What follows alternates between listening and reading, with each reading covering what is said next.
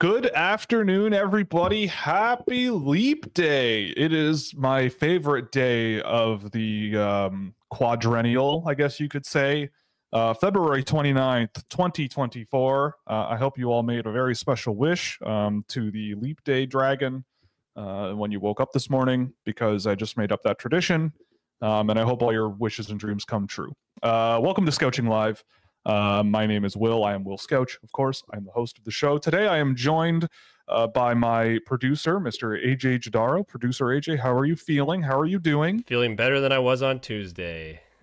Yes, um, our producer, our good friend producer, has been ill over the course of the week, um, but he sounds extra radio-y now. I think even so more so maybe, than Monday. Yeah, maybe it's working in your favor a little bit. Maybe this is a turning point in your life where your radio voice comes into fruition and off you go.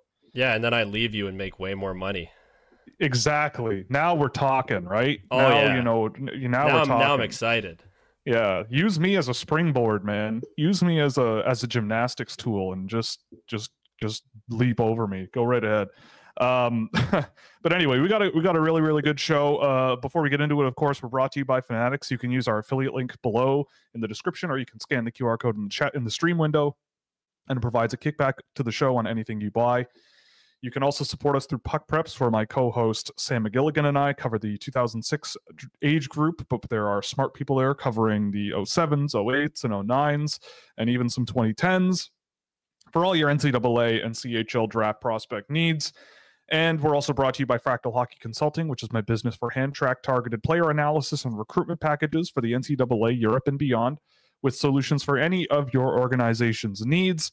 And of course, scouching.ca, where you can subscribe and get exclusive access to innovative data tools with tons and tons of insight into draft prospects and players making their way into the NHL, as well as advanced access to blog posts that are going up there. Uh, there was one recently that I put out, and I'm working on another one to put up there for members, uh, and also a really, really fun Discord server where we watch hockey and do all kinds of fun stuff together. So, uh, today, uh, Mr. Producer and I are going to be going through, obviously, the Chris Tanev trade that has kind of continued to light the fuse on the 2024 trade deadline.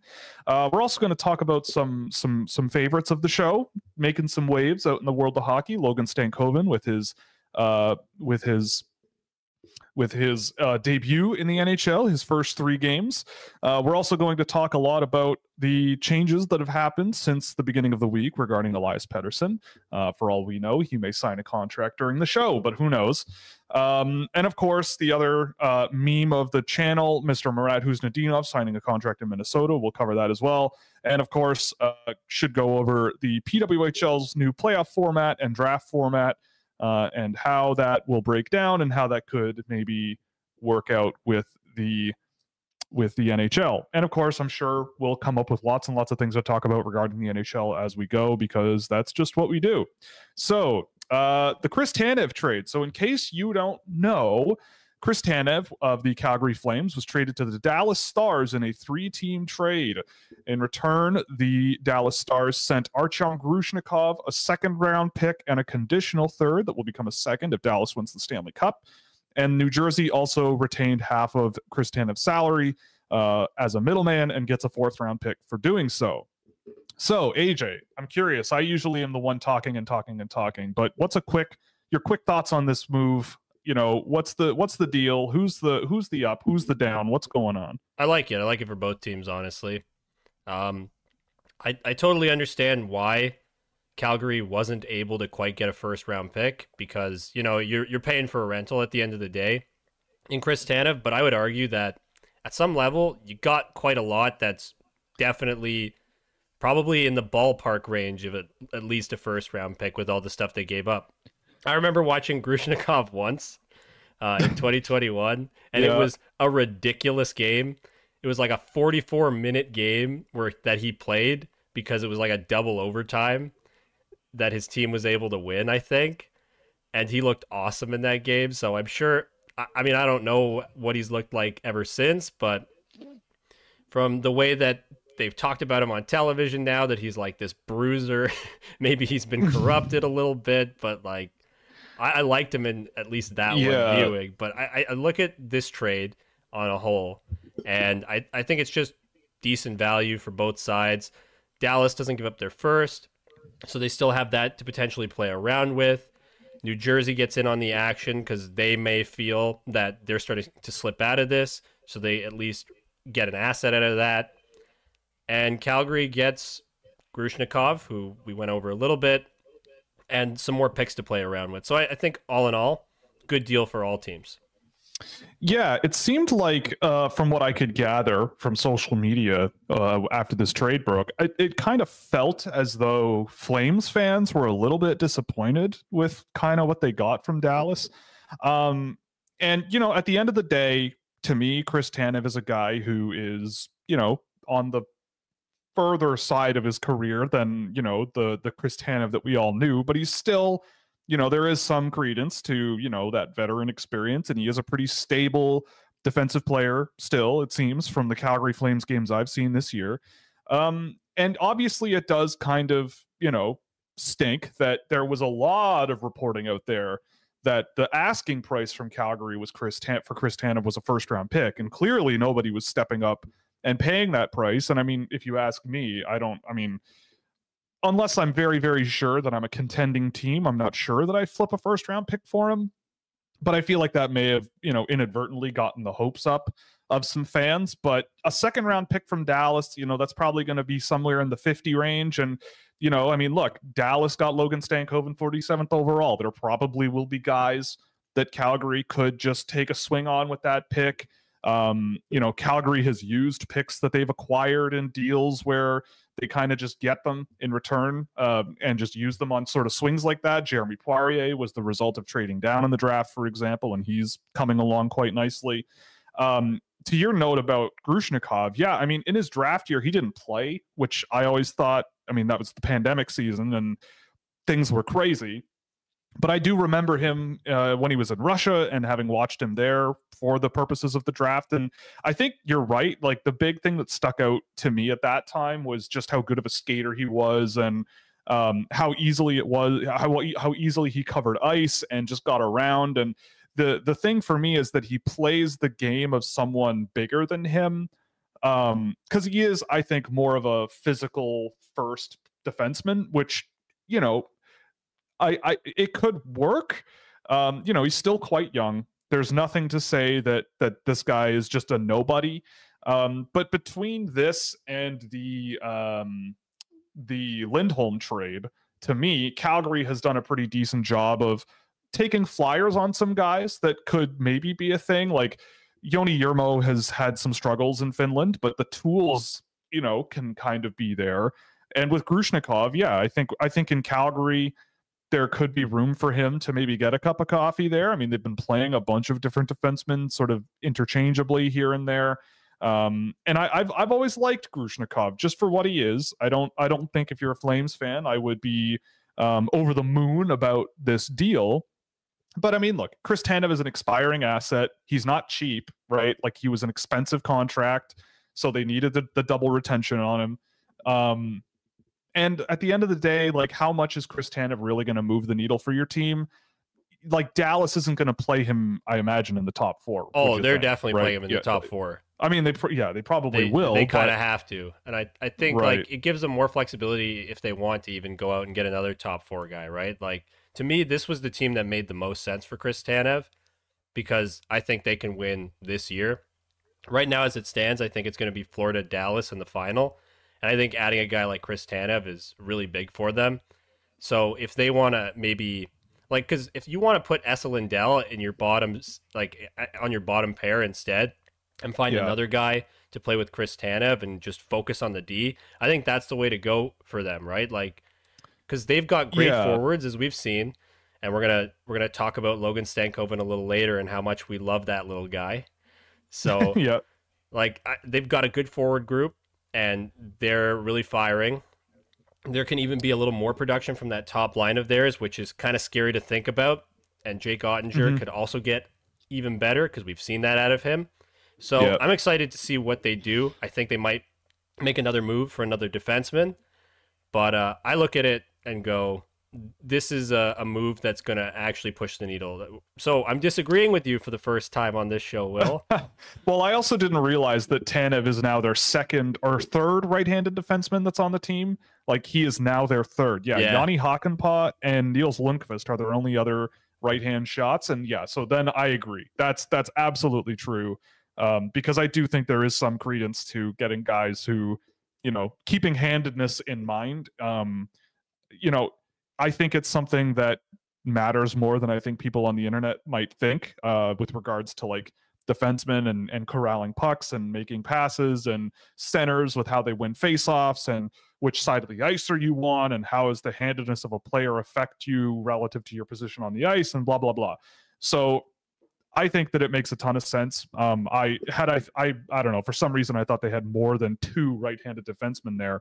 Um, but yes, that does make a whole lot more sense. And yeah, I think you're right. Like if I'm Dallas, why stop here? You know, like if you think if you think you have a chance, dig into it, right? Like they do have a deep group of forwards, so I don't know if they need to add more there.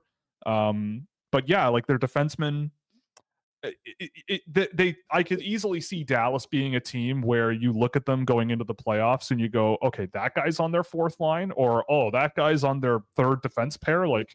That's that's a pretty good looking team for a playoff run, you know, and, and just kind of sneakily get in there. Um, and they are still getting a ridiculous amount of offense uh, spread across a ridiculous number of players. Like it's it's pretty crazy. Um, but for Calgary, yeah, I mean, I think for Chris Tanev, you you said it right. Like it's a deal that I think works for both teams.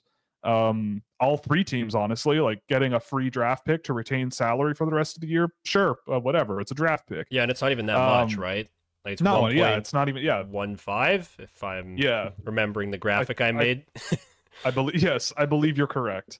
Um, but yeah, I mean it's it makes it makes a ton of sense. Um, and you know if you're Calgary as a fan, yeah, I mean Chris Tanev has been there a while. You probably have some level of attachment to him, and you don't want him to just you know when when there's talk of him going for a first round pick and he goes for a second, an okay prospect and a and a later pick. Um, around at least you know at least a later pick one round maybe another second round pick who knows? Um that you know i could see how that's a little disappointing but when you you know zoom out a little bit i think that's a fair amount to get for a guy like chris tanev um, especially when you are forced into a position where you have to double retain retain on him right? Like it's you know it's a it's an interesting move um and yeah so i think with tanev it's it's uh, it, it makes the stars better and with regards to the flames i mean now the writing is on the wall right like they're kind of accepting that this is kind of the start of at least a what would you call it a retool maybe Yeah, they're, to they're a kinda, degree. I also think yeah, that they kinda- want to still make the playoffs. It's just that they're not going to commit to guys that uh, only have a year left on their deals. yeah Like I expect to see Hanifin moved out, but Yep. they're still close enough where they can make it, and we'll see how this impacts them. It'll obviously impact them in a negative way because losing Chris Tanev is losing a good piece. But I'm curious to see Yeah. if Calgary can still ride what they've got going here recently, and if they can make the playoffs. Kind of th- doubt it, honestly, but yeah I think it's it's a tidy bit of business here from all it teams. is And you know what Yeah, I'm really like- curious about? yes What this does to prices on other guys. Does it increase the prices because there are fewer options? Or does it set that market? Like, what does Sean Walker get now? And I have to be the one to mention him because Sean Walker, and I talk about The- the him. br- I yeah, mention his name the at least 20 times uh, on Yeah. every show. So, what is that price going to end up being, right? Like, what are other Noah defensemen going to get? Yeah. Yeah. Well, I mean, yeah, and, and usually when that happens, it really depends on who wants them, right? Like if there's three if there are three teams that really, really, really want Noah Hanifin, then that could drive up the price on him, right? But it's and it seems like with Chris Tanev, that kind of wasn't really the case, it seems. Like it didn't seem as though there were a bunch of teams clamoring for him and out of I mean, I don't know if anyone reported that Dallas and Tanev were going to be a match. I Yeah, don't- it was I it was know if- out there for a while that that Yeah? could be a Okay. possibility. So, Right. and to me, it seemed like a very likely destination. it makes sense. Yeah, it makes sense. Um, but yeah, it's it'll be it'll be interesting too. Yeah, like the the deadline just keeps staying very very interesting to me, even though a couple of the guys that were sort of the top uh remaining players that are that are there uh, or that were available are now gone. I think it still could be very very interesting, and there are players that definitely could come out of nowhere that also get moved, right? Like Yeah. this happens all the time where where random dudes just move at the trade deadline, like a uh Jakob Vrana trade for Anthony Mantha and a gajillion picks, right? Like um Tanner Jeannot for five draft picks, right? Like I don't think many people really thought that was, was gonna happen. which is crazy, but it's amazing. Um, the other thing too, I just noticed this looking at Calgary's cap friendly. I didn't realize that Oliver Kylington is a pending unrestricted free agent, um, and that's a guy where he would. I mean, if I, I've always really liked Kylington, I think he, as soon as he started finding his feet in the NHL, it things kind of just got out of control for him. I believe he got injured and has been dealing with uh, some some things back in Sweden that he had to stay home for um, that are unclear to me. Uh, but he has he's back now um, and and and playing. Um, I'm a little distracted now because I can hear my cat screaming from upstairs, so that's weird. But I'll you know, but Kylington is a guy who I think could come cheap. Maybe if the if the Flames are kind of like I don't know, are we really going to keep this guy around? And if you're a team that can afford to maybe not make a run this year, he's a pending pending UFA for Calgary that maybe is a guy that you know if you don't get a Noah Hanifin, you could get a different sort of offensive leaning guy that's more of a long term bet. Um, but yeah, I mean, I think for Calgary, this just goes further to say that they're. I mean, they're going to be in a weird spot though to me, like because they've got Mackenzie Weegar signed until 2020 2031 uh, at six and a quarter, and he's already 30 with a no trade clause. Jonathan Huberdeau and Nazem Kadri both no move clauses, and they're a total of seventeen and a half million dollars until 2031 for Huberdeau and 2029 for Kadri. Um, you know, Blake Coleman almost five million dollars with a no trade clause until 2027. Um, it's going to be weird. It's going to be tricky. Uh, we'll see what happens with Jacob Markstrom as well. Like that's the other one that I think people are really talking about. Um, so Cal- I mean, Calgary, Calgary's kind of making themselves one of the more interesting teams, like long term now. Like with Pittsburgh, I think they're in this a similar ish boat of like where they're at with their organization and like what they're going to do. Um, but I find Calgary just a really interesting team to watch. That's why I think this is going to be a retool more so than a rebuild I, I agree. because you're yeah, they're committed with a lot of money in a lot of places and yeah. I don't remember how long Jonathan Huberdeau's been a point per game for, but I, I heard from my brother this morning that I think it's been since the All Star break that he's been on that pace, which I mean, that's good, but you obviously want that to be extended beyond that, but it might even be longer. I just know he's been on that kind of pace for a little bit of time here now. Oh my. Oh yeah. So I'm looking now. He went on a pointless streak for one, two, three, four, five, six, seven, eight, nine, ten. He went on a 12 game pointless streak around Christmas. Since the new year, he has had three, four, five, six, seven, eight, nine, 10, 11, 12, 13, 15, 20. po- He's had 20 points since the new year. So 20 of his 37 points uh, have come since the new year, which, you know, Yeah, he's he's been doing a lot decent. better, right? He's been doing a lot better. That's better than a 12 game pointless streak. So I look at it and I think that this team, despite having to sell a lot of pieces off, I think they're going to come back in the not too distant future. They can add good assets. Like look at the guys they've been able to bring in this year. Like Pospisil's been great when he's not been hurt. Uh, Kadri's gotten better this year from last year. Uh, Sharangovich they picked up for Toffoli, and Yep. they've made that work quite nicely. Like I'm looking at what Calgary's doing, and I'm thinking it's not going to be that long.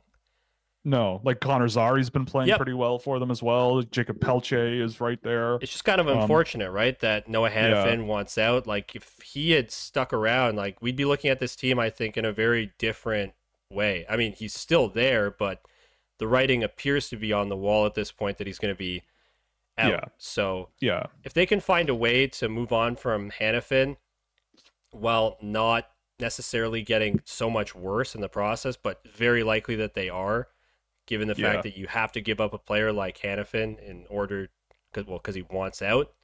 So we'll see what they can do, but honestly, I don't see this be like hindering them super horribly. It Yeah. just may be like two or three years from now where we look at the Calgary Flames and go, "Oh, okay, they might be all right." Yeah, like I mean, I think I don't think it's like next year they're going to come back and be a President's Trophy team, but it does seem like they're sort of setting the stage for you know adding some stuff that over the next couple of years you know could really work for them. Like they have uh, now they have they could have uh, four picks in the first two rounds this year. Um, they got a they, they probably the, the Sean Monahan trade might pa- give them up or give up their first round pick to Montreal. Um, just reading through the conditions now. So, but it probably won't. Um, if Calgary's 2024 first round pick is between 20 and tw- 20 and 32, Montreal can take that pick. Um, it's very long and confusing. It looks like so. I'm not going to read through all of it. But the point is uh, that Calgary does, you know, have some stuff to play around with. Um, to reboot with, or if they wanted to trade, right? Like if you want to trade a second round pick at the draft for a guy, you could probably do okay, or or or trade a couple of picks for a guy, and that happens sometimes. Um, so yeah, I think Calgary's going to be an interesting one to keep an eye on for sure because I do agree. I think that they may be in a bit of a weird spot right now, but I don't think it's like a catastrophe really.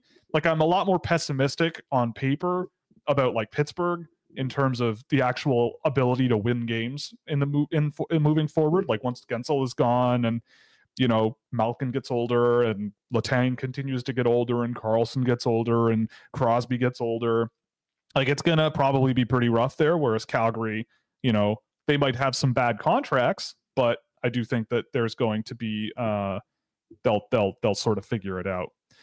Um, on the note of the Dallas Stars, you want to talk about Logan Stankoven a little bit here? Of course I do. Why wouldn't? Yeah, I, I mean, yeah. Why wouldn't you want to talk to, about Logan Stankoven? In So fact, Logan I want to talk about him so much. I'm going to play some video of how good he is. yeah, I know. So Logan Stankoven has played his first three games in the NHL, and he is a point per game. Uh, I only got to watch the one, the first one that he played. I thought he played really well. You know, honestly, um, for a guy who, you know, obviously, I think the big thing with the NHL, as always, is just that the pace of the game is really, really high, um, and it's very, very physical. But he's a guy who, again, like you want to talk about guys that are five eight um, and what kind of helps them become successful. Uh, honestly, he's a great example of just the hard work and intensity mattering so much, right? Like the joke is, oh, does he have the dog? Does he have that dog in him? And Stankoven certainly does. And that's definitely something with smaller skilled players that you absolutely have to see. Like if you don't have it, especially in 2024, the NHL is going to eat you alive. Like it's just, they're never going to give you a chance to have the puck. And if you do have the puck, they're going to come right after you. So, uh, good for Stankoven. I mean, I think he's played really, really well when I've seen him in the NHL. Um, super, super mobile. Obviously, the offensive tools are there, but but he does not. He is no slouch off the puck. Like um, I think his first goal was scored on the Makar Girard pair in Colorado. Uh, so that's not a bad way to That would start have been his your, second, your your career. because uh, yeah. his first goal was scored against Ilya Sorokin. Oh, that's true. Yeah, Sorokin was his first goal. Uh, might have. Yeah, I think it was the second one. But anyway, um, he's making a big stink, man. I don't know. Like it- it- we've always loved him, you and I both, for years. Yep. Um, I, I feel like a chicken for not putting him higher. I, I think I committed. well. I think I committed too hard to the. I'm gonna put all my eggs in Fabian's basket and put Yep. him all the way at the top, and I didn't leave enough uh, boldness for Stankoven going even higher than uh, than I, I put him originally. Because like we were talking about it before the show, but like where would you put him in a redraft? And I know it's hard to actually just like yeah. put that out because a lot of these guys still haven't even played yet. But why don't you tell the lovely viewers that uh, we're doing the show for where you would think about uh, putting him now? So yeah, so let's quickly to give some context. The top 15, I would say, on my list in 2021. This was also the pandemic season, so let's keep that in mind as well. Um, Logan Stankoven, I believe, played 13 games that year or 14 games. Anyway, doesn't matter.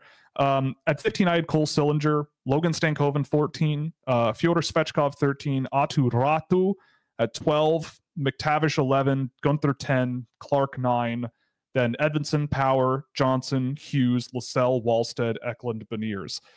In retrospect, I mean, this draft and the 2024 draft seem very similar, where there's a lot of just good dudes. I would certainly put Stankoven ahead of Svechkov. I would certainly put him ahead of Räty. I wouldn't put him ahead of McTavish, but I would Guenther and Clarke. Maybe I, he's probably right there with Edvinsson and Johnson for me. So I feel like maybe like six, seven, eight, somewhere in there would probably be where I would retrospectively put Stankoven. Um, because I mean, everyone behind him though, I'm like, yeah, I would I would take Stankoven over all of these guys uh, easily. So that's that I feel okay about. Um, what about yourself? I'm curious about you because I'm also working on something on my thing here while I yeah while you, I'll let you go. I'll let you go. I think I haven't really fully looked at it yet, but he definitely surpassed a lot of the guys you you talked about. Like I'd put him definitely over Guenther. I think for me, I'd probably put him over Johnson. Like I think I'd have him in the seven to eight range now, as opposed to twelve where I had him originally. Mhm. So I, I'd bump him up even more. I just Yeah. love the kid, and I, I've mentioned this a couple of times that I also do what Will does, but with Seattle's picks, and I I, I, I snagged Stankoven with my second rounder, and uh, I felt like a proud papa, even though I'm like three years older than him, watching him score all those points. yeah, I know. Um, just for the record as well, Arizona, Buffalo, Carolina. Oh no, not Carolina. Arizona, Buffalo, and Colum- Columbus and Detroit all passed on Stankoven three times in the draft. Dummies, So there's that. dummies. Um, I'm trying to see if there's a team that didn't have the chance to pass him over, and I don't Toronto. see one yet. Uh, Toronto, yeah, they didn't get the chance to pick him. but they took Knies, uh, so it's okay. Yeah, that's fair. The Islanders didn't get the chance to pick him because the Islanders never have any draft picks. And they took Uh, uh, Räty, and then Yep, shipped him off to yep. to Vancouver. The the Philadelphia Flyers had 46th overall as their first pick. Stankoven went 47th. Oh. Philadelphia took Samu Tuomala. Uh, Pittsburgh didn't have the chance to draft him. Tampa probably. And Tampa, Tampa, Toronto. Oof. Vancouver took Danila Klimovich at 41. Um, It's funny that you mentioned that because I think somebody in our chat here Oh, said did that they they'd still take Klimovich over him. yeah. Wash Washington didn't uh didn't get the chance. So there's a handful of teams that can be excused for saying no to him because they didn't even get the chance to do so in the first place. But the vast majority of the NHL uh had the chance to to add this guy and I mean it, it was also funny too. Like it seemed like with Stankoven, like from my perspective, start to like number one, two, th- oh yeah, the Senators, Jordan Millet's here, and he also says that the Senators, uh, Puck Preps writer Jordan Millet is here, by the way. Um, he said that the Senators drafted uh, three times as well and passed on all three because I think they took Mads Sogard or something like they took a goalie, I think, and I don't have goalies in front of me on my on my tracker. But anyway, um, the point is like from what I remember when he was a draft eligible, pretty much everybody on all sides of the spectrum of like how I watch hockey, not me personally, but the metaphorical eye, like everybody has their own idea of what they're looking for. It seems like everybody who actually had been watching Stankoven a lot all seemed to agree that he was a first round pick and at least in the 20s, like at the lowest. Like I think Elite Prospects had him at like 25 or 26. Um, and there's a few other outlets, but there was a couple that had him a little later than that. The NHL Central Scouting had him had him 31st in North America. Um, ah, yes, it was Leevi Meriläinen. That's true. Uh, Sogard was 2019, I think. But yeah, so with Stankoven, um, it's yeah. I mean, so to see him go that late in the draft was kind of a shock to everybody, even the people who go, yeah, I don't know about a guy that small in the NHL, blah blah blah, whatever. But it's even those people were kind of going, but if anyone's going to do it, it's probably going to be him. Um, so so yeah, I mean, I'm thrilled. Um, I'm I'm I'm I'm really really excited to see him continue to do what he's doing, and uh, assuming he stays with Dallas. Uh, I don't know if he will. I think he will. Um, There- he's. I think him and Bourque are guys that they view as untouchables, which makes sense. Uh, yeah, yeah. So I just mean in the immediate future. Oh, right? he's Like, if he definitely. Oh, he's, with he's, the yeah, oh, he's gonna stick at, least for now because I think Seguin's out week to week. and- right. And, I think that's what ended up letting him come back into the lineup and stay a point per game. right yeah exactly i mean who knows right like we'll we'll see and stankoven's a guy who i think you know he'll get a chance i think every game to put the puck in the net like he's that type of player where he he finds ways, right? Like if you want to hit him for a pass and he can take a slap shot quick, he can do that. If he drops a shoulder and goes to the net, he can also do that. He Yeah. can set up plays deep in the offensive zone. Like you give him a chance or some space to do anything in the NHL, and I feel like he can, you know, find a way to produce something in a given game. Exactly, um, and uh, which like, which you can't really as- say for everybody. And as soon as he stepped on the ice in his first game against Carolina, took the puck right up, uh, crossed both blue lines, and got a shot on goal. Like, and Yeah. it was it was not a bad chance either. Like, I, I was Yeah. honestly thinking, oh, is he gonna score right now? Is he gonna score right now? Like, oh Yeah. man, so close. Yeah. Yeah, and like seeing him play, uh, I think he was on a line with Wyatt Johnston Yeah, as and well. Jamie like Benn. that's another guy. Yeah, Jamie Benn. Like it, the Dallas Stars are just such a interesting team that doesn't really get a whole lot of attention. I don't think. I think they're getting more they've been- attention now. They're now, now, yes, now, yes. Um, but yeah, like they're a team that just, and it's also I think it's because Dallas doesn't really have like the Connor McDavid, right, who's scoring 120 points this year. They don't have like the so much attention goes to the guy, the teams that have the guys on it, right? Um, Auston Matthews on pace for 76 goals, right, or whatever it is, 80 goals. Uh, yeah, you know, but the Connor Leafs will get that attention anyway. right, but like, but you know what I I'm know- saying, I know what you're like, saying. Tam- you know, people pay attention to Tampa because of Nikita Kucherov, and yeah. there's like a lot of you know, but the but the Dallas Stars, if anything, are a team where in the playoffs, like I think that they could really go deep because they don't rely overly on a guy or two guys, Right. right? I like think with Toronto, a big problem with Toronto over the years has been when the when one of their big guys are not going, there's nothing happening. Like if Yeah. they, if they don't if they they don't have that like backup plan. Maybe this year might be a little bit different, but in any case, yeah, like it, it, Dallas is just very very interesting, and Stankoven and Mavrik Bourque is another one. Um, they're I mean they're just gonna stay. They're probably just gonna stay good. I guess is what I'm saying. Yeah, and I think it's kind of funny because at the beginning of the year there were a lot of Dallas for Cup predictions that I was seeing out on the internet, and I thought that was a very reasonable take that Dallas could be in that position. And then as the season went on and Jason Robertson wasn't performing at the level he was last year, I think a lot of that idea of Dallas being like this true contender came down a little bit. But now, as we've gotten more to the midpoint here and towards the trade deadline, and like they've been losing quite a bit recently too. I think they're they've won one of their last five, and that kind of They're four three and three in their last ten. Yeah, right. So like, and, Yeah. and it's been a bit rough recently, even though they've looked good. They've also played some pretty good teams in that span, like Colorado and Carolina have Yeah. been on that schedule. So I think I think we all recognize them now as a true contender again. It's just they kind of fell out of favor because Robertson and Hintz weren't necessarily producing at the level we thought they might have. And now that mm-hmm. they've shored up on defense with Tanev and maybe they can add another piece, like they're looking really good. And I'm excited to see what they end up doing. Yeah, yeah, for sure. It's going to be interesting. I, I I do really like what they've been doing over the years, of course. Um, and Stankoven is a great example of of like again, like Stankoven's a great example of if you do your homework, like stockpiling first round picks and just worrying about oh who are you going to get Or at seconds. third yeah. overall. Yeah, right. Like, right. But that's the th- like what I'm saying. I guess is like people are very, uh, very focused on. Oh, my team has the seventh overall draft pick. Who are we going to draft there? Right.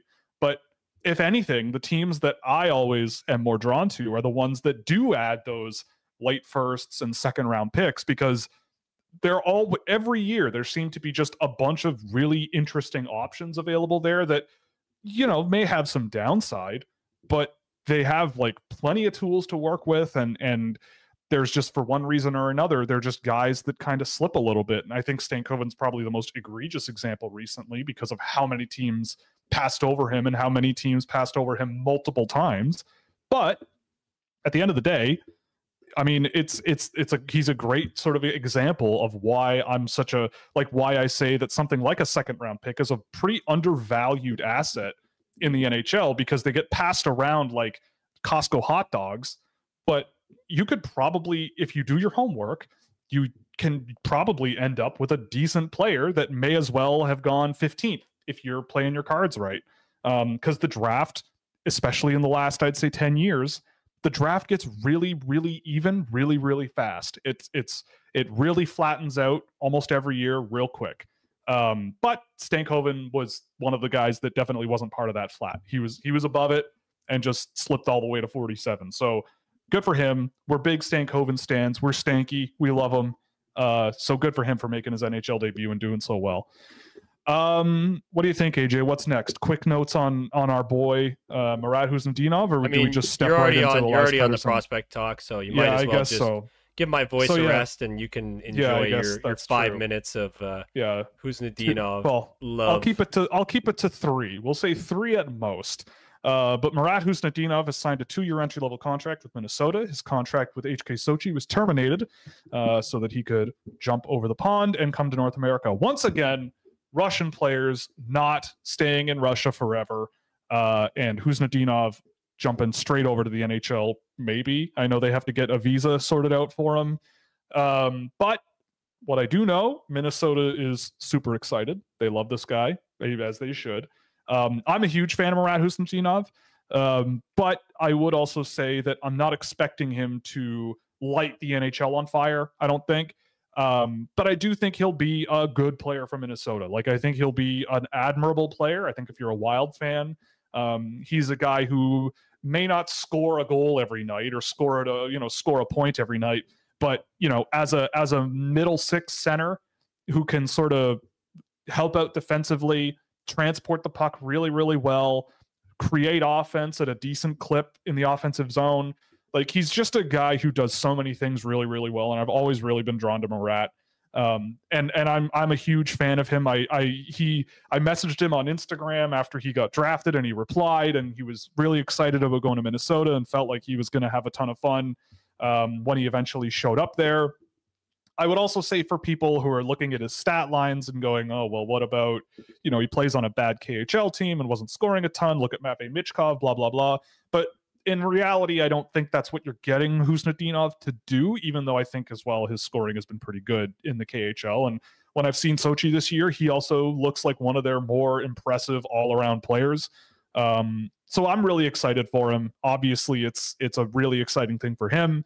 Um, it- it- you know, how do I feel about burning an entry level year before when Minnesota is maybe in a playoff spot? I don't. It doesn't really matter to me, right? Like he's willing to come. I think he could chip in in the NHL. Maybe not be a huge player right away, um, but certainly be around.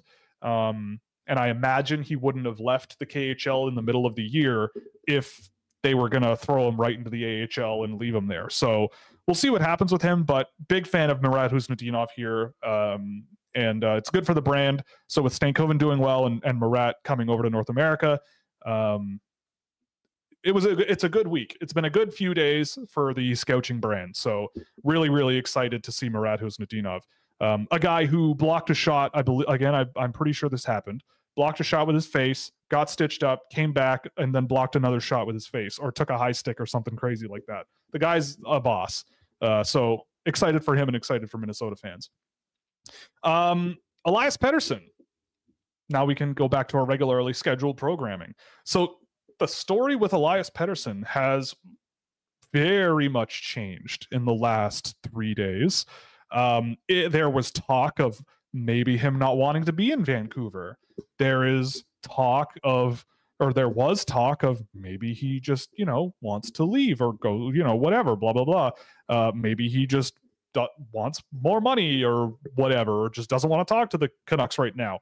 It seems like what has happened is after this sort of started to get a little more searing hot in terms of pressure, uh, he probably just called, maybe got his agent to just call them and be like, you know what, I do want to stay, obviously, so let's just get it done because it has been reported since that there is a deal on the table that they would, uh, I believe it was said by Frank Seravalli that could be signed in the next couple of days.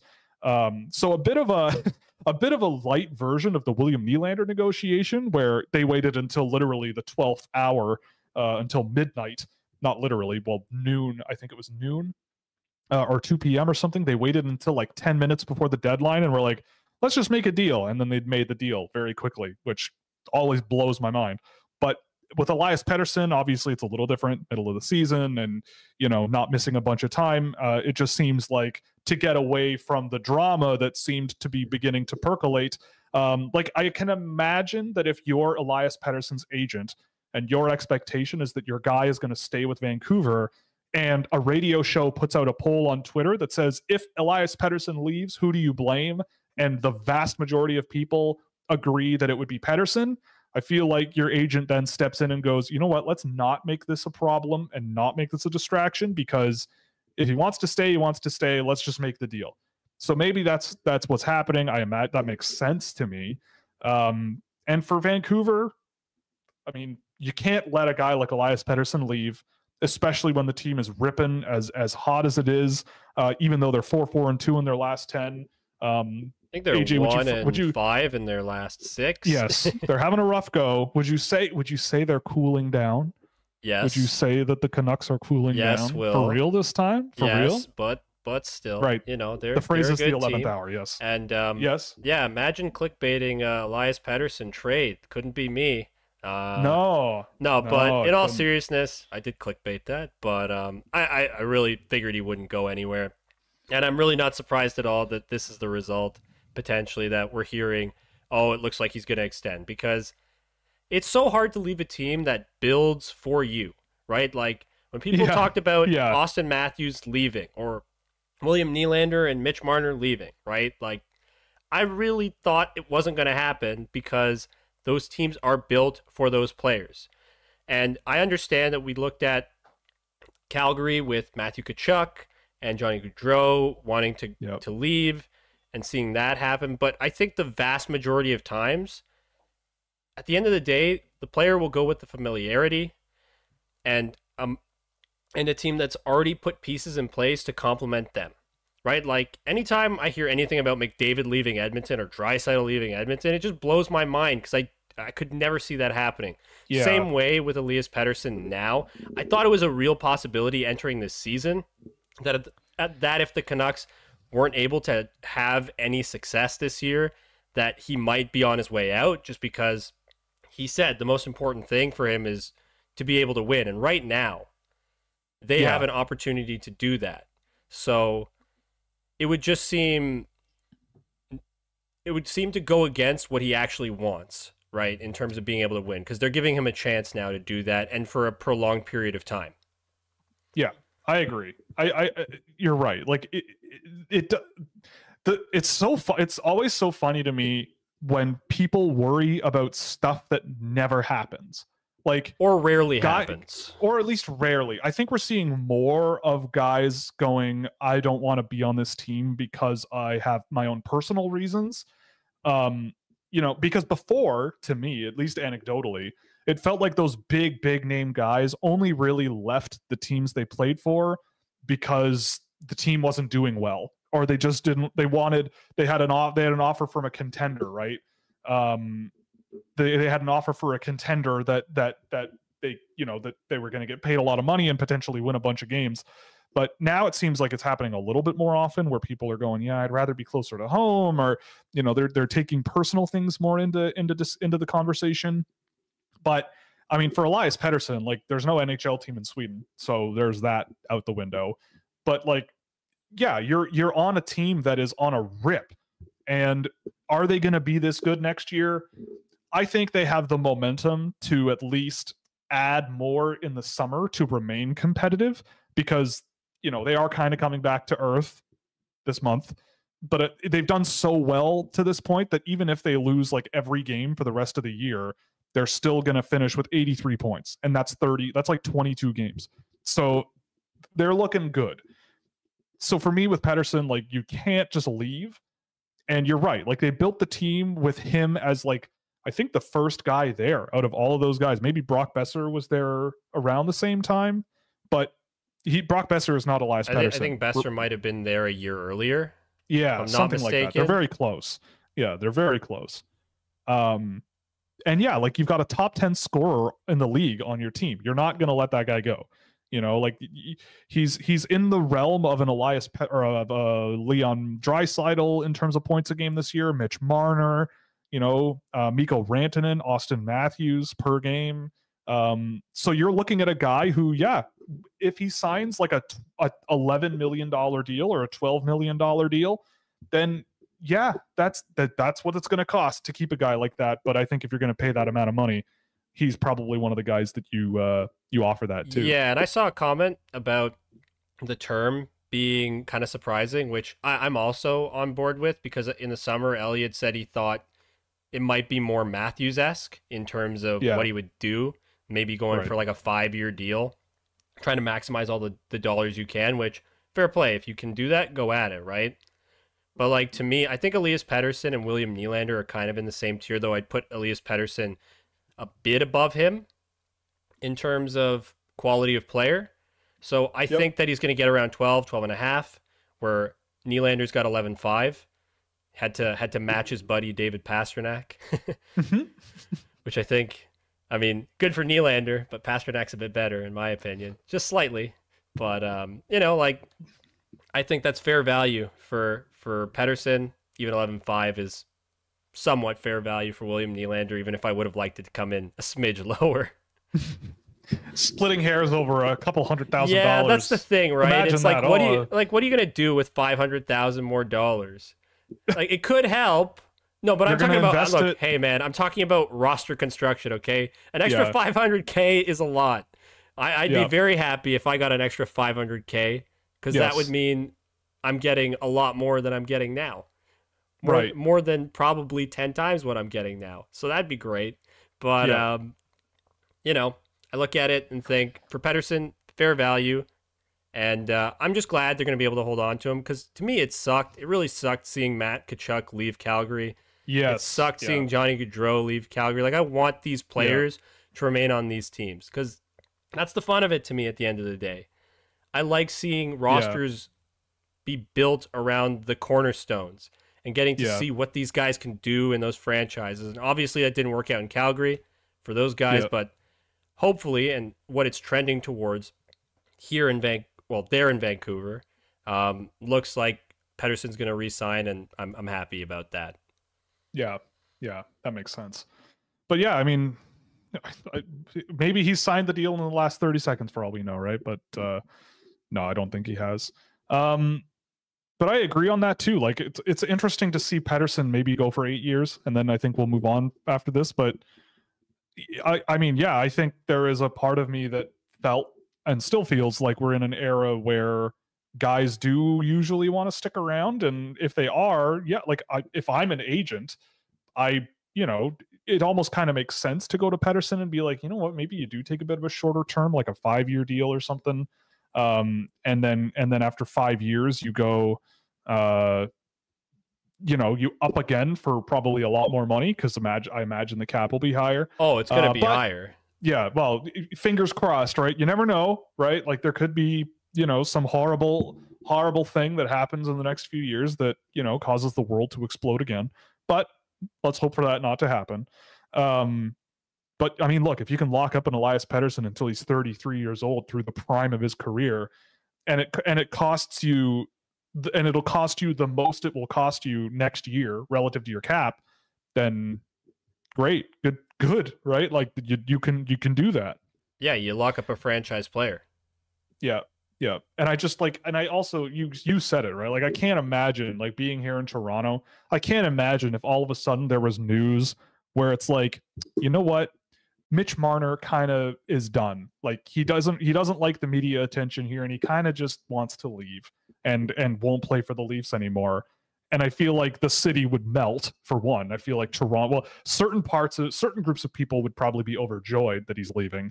Uh, but other most people I think would I don't even know what would be happening. So for, the, for this kind of thing to happen always does suck.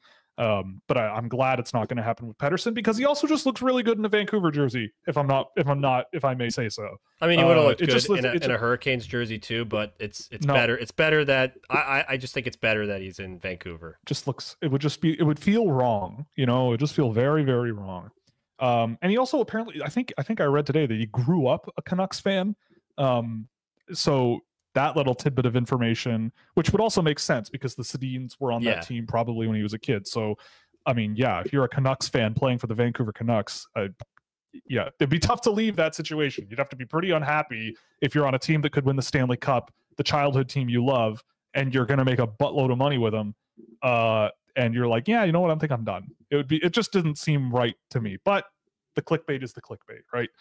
Um, so before we go on to the chat questions of the day, uh, just wanted to talk a bit about the PWHL playoff format the draft format because it is a very interesting uh, line of thought and a little interesting experiment that they're doing there.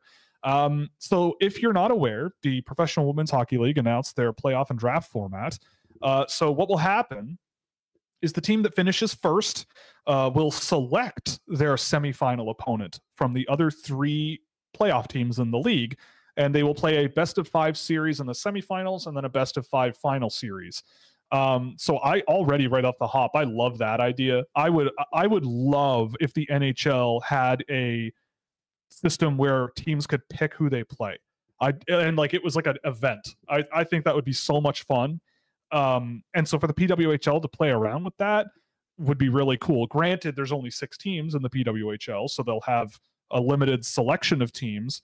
Um, but uh, the other thing too is the draft. So for their entry draft, uh, I'm really hoping one day Kayla Barnes comes to the PWHL. Always been a favorite of mine. Um, the first draft pick will go to the team with the most points since being eliminated from playoff contention, which is a fascinating idea. So just to spell it out, like if you're a team, nobody in the NHL is eliminated yet. So statistically, it is possible for the San Jose Sharks and Colorado or Chicago Blackhawks, not the Colorado. Colorado is probably making the playoffs but uh, San Jose and, and Chicago and Montreal and Ottawa, all those teams technically could still make the playoffs, technically. So the day that the game that they're eliminated officially, so the, after the game where it's literally impossible to make the playoffs, basically their point totals start over again in a way where it's the most points you can generate from that game onwards. The first game you play after being eliminated until the end of the year. The team with the most points in that period of time uh, will win the first overall selection. So if you're a really, really awful team out the gate, you're going to have the best chance to win that that first overall pick, but you will also uh, you also could just be really, really bad, and maybe a team that gets eliminated a, a week later goes on a hot streak to finish the year.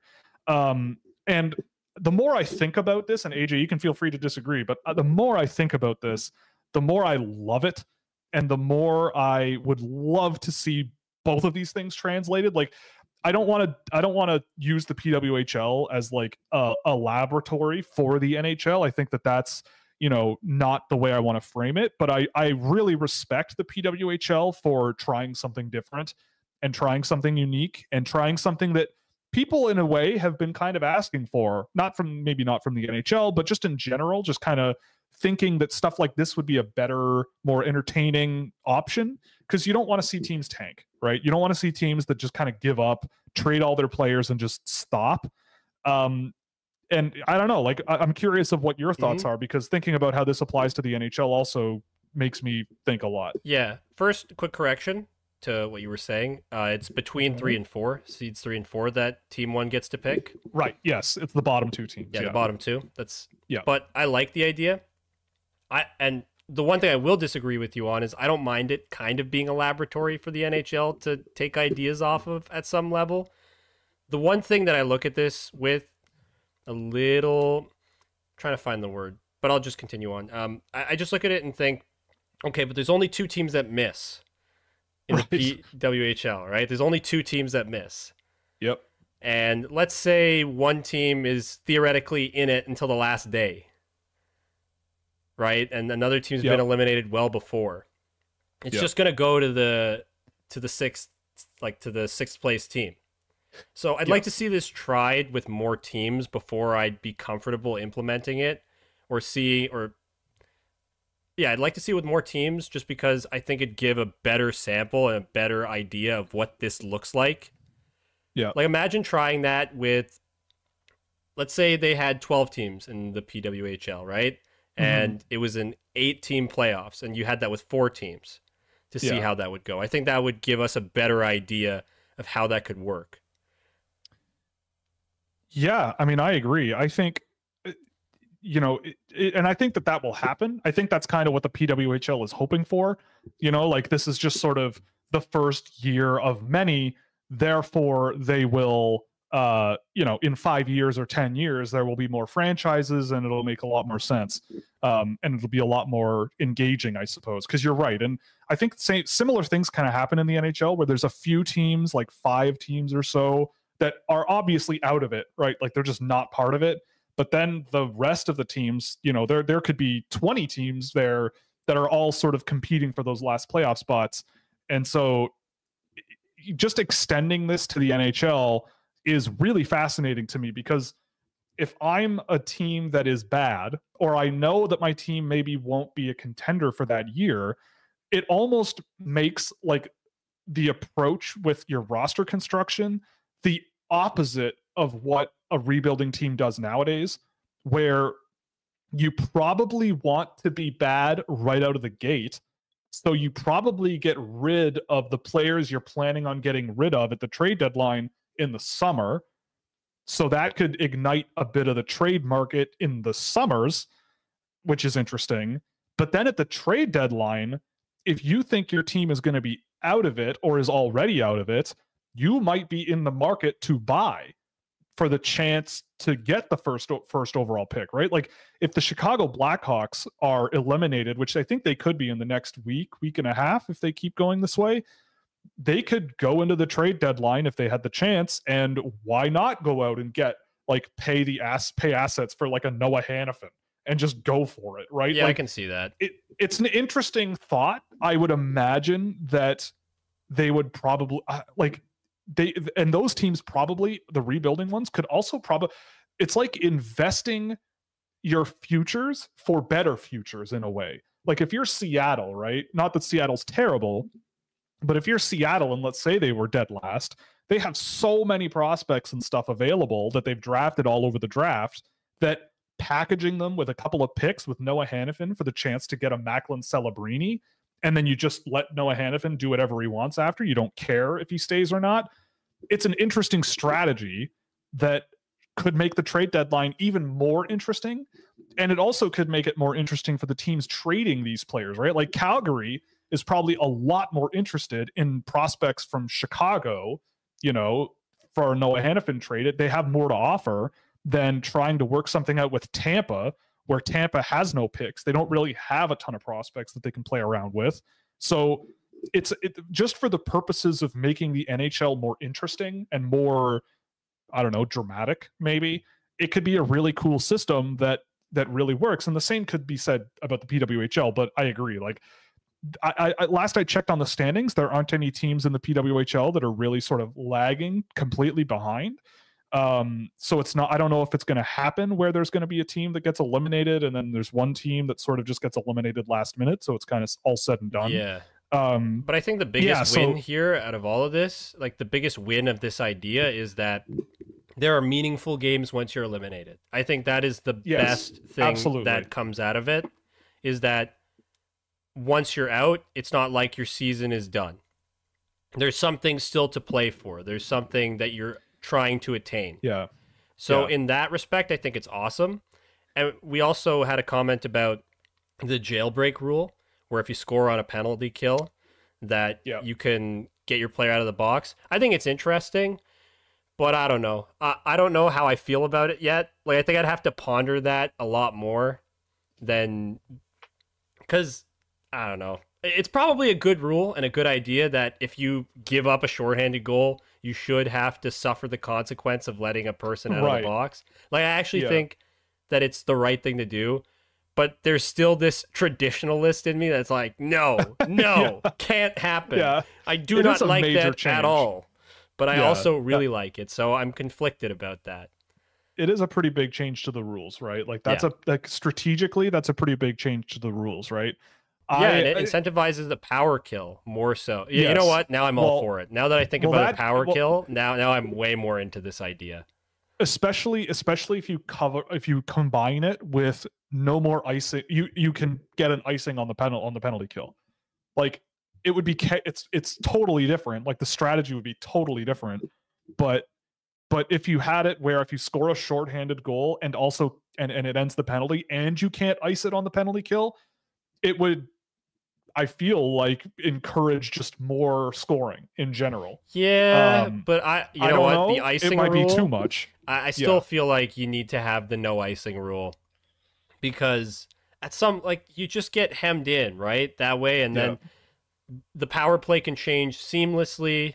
You get a lot Yeah. more rest where the penalty killers are stuck out there short-handed, even for even longer periods of time, right? So to me, Yep. the icing rule, like the no icing rule on the penalty kill, needs to stay personally. But I, I'm starting to come around to the idea of the jailbreak being a good idea overall. It's And like you- if you're bad enough to allow a team to score on you shorthanded, then they should get their player back. It's like catching a dodgeball or catching Yeah. a ball in dodgeball, right? And being Yeah, able to bring I somebody agree. back in.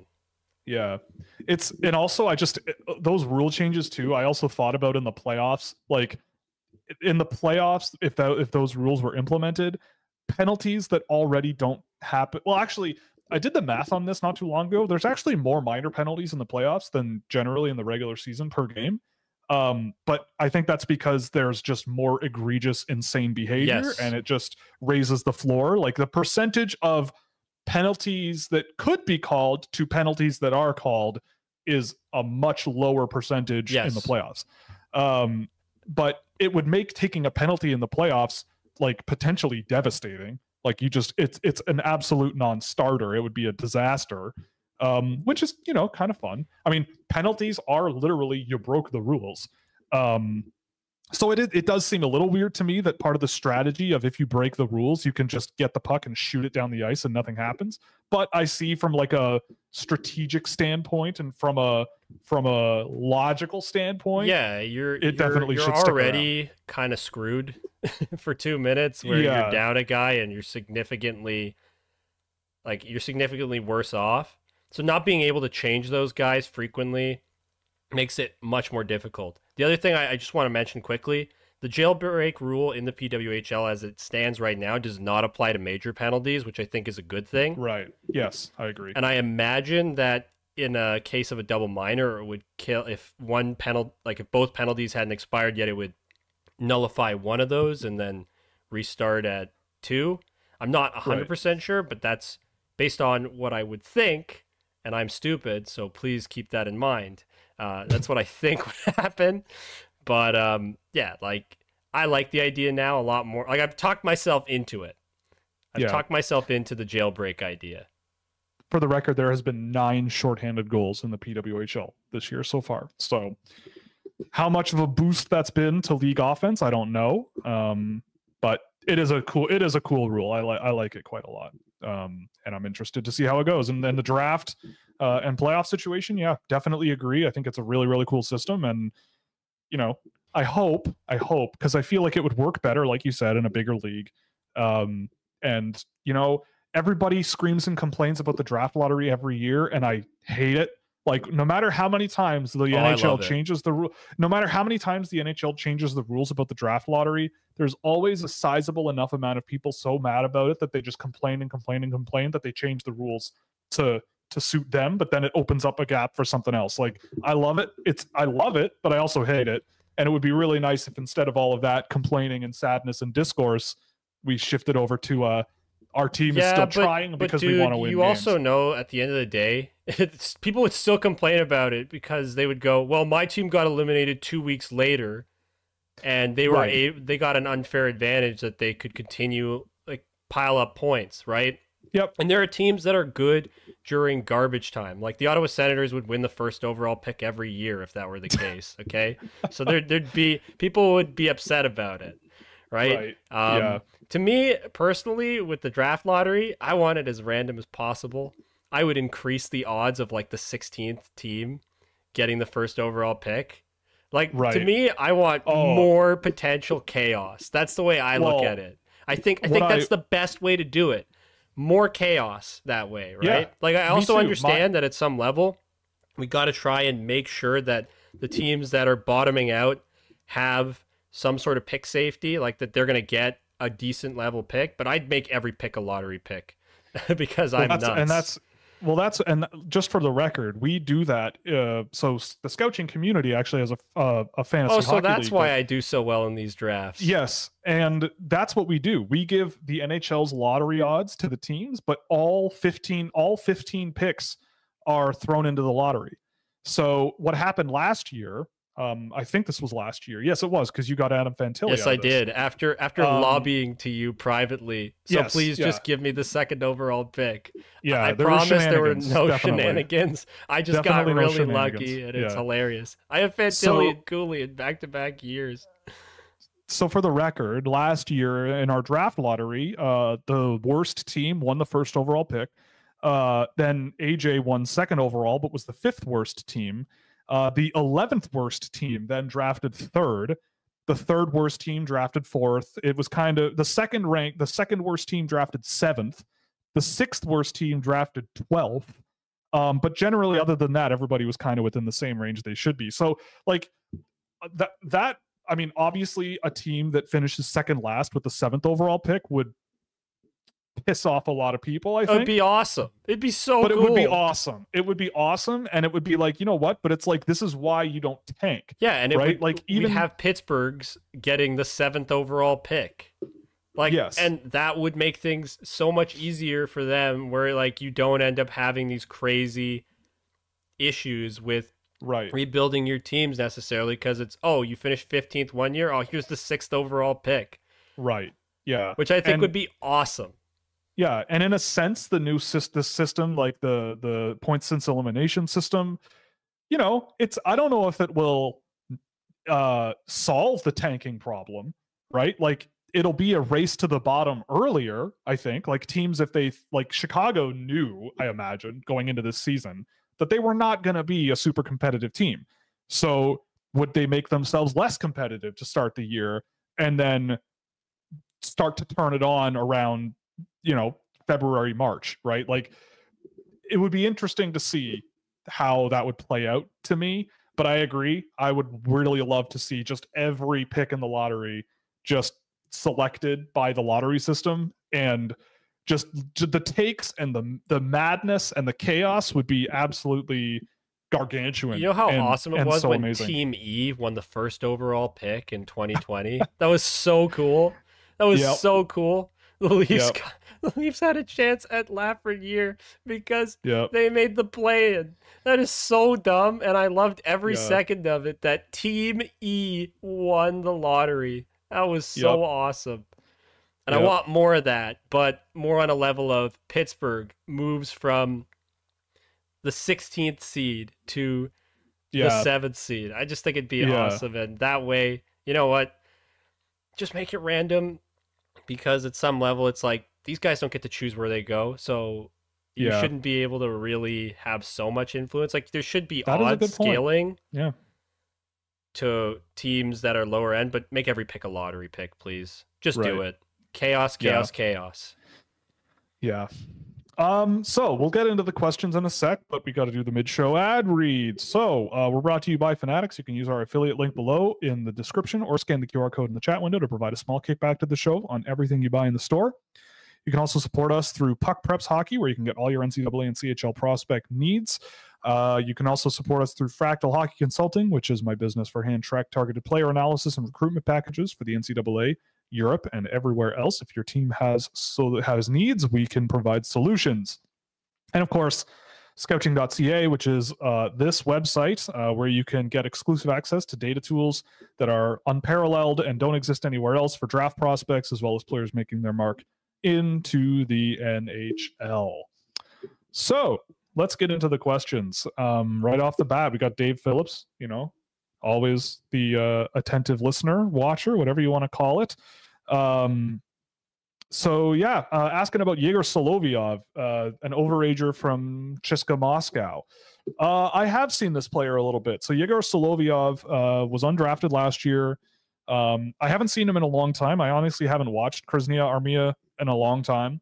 Um, but Solovyov has been a guy that has stuck out to me here and there.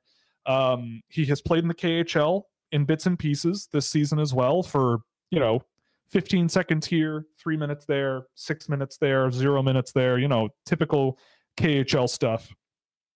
Um, but he has been having a really, really good season this year. I haven't seen him enough to really give a detailed breakdown, but he is a guy who I have noted in the past of I should probably circle back on this guy before the end of the season.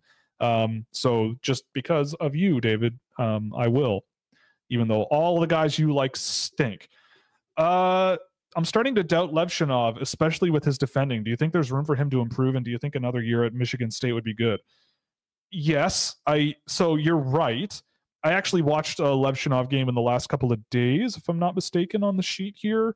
Uh, yeah, so Tuesday I did another game of of Artyom Levshunov, and uh, I mean, look, um, the problems have been there every single game I've seen him. Right, like, uh, you can forgive the defenseman uh, like him being a guy who jumps into the offensive zone and, and wants to run offenses and and like he he at times plays like a rover.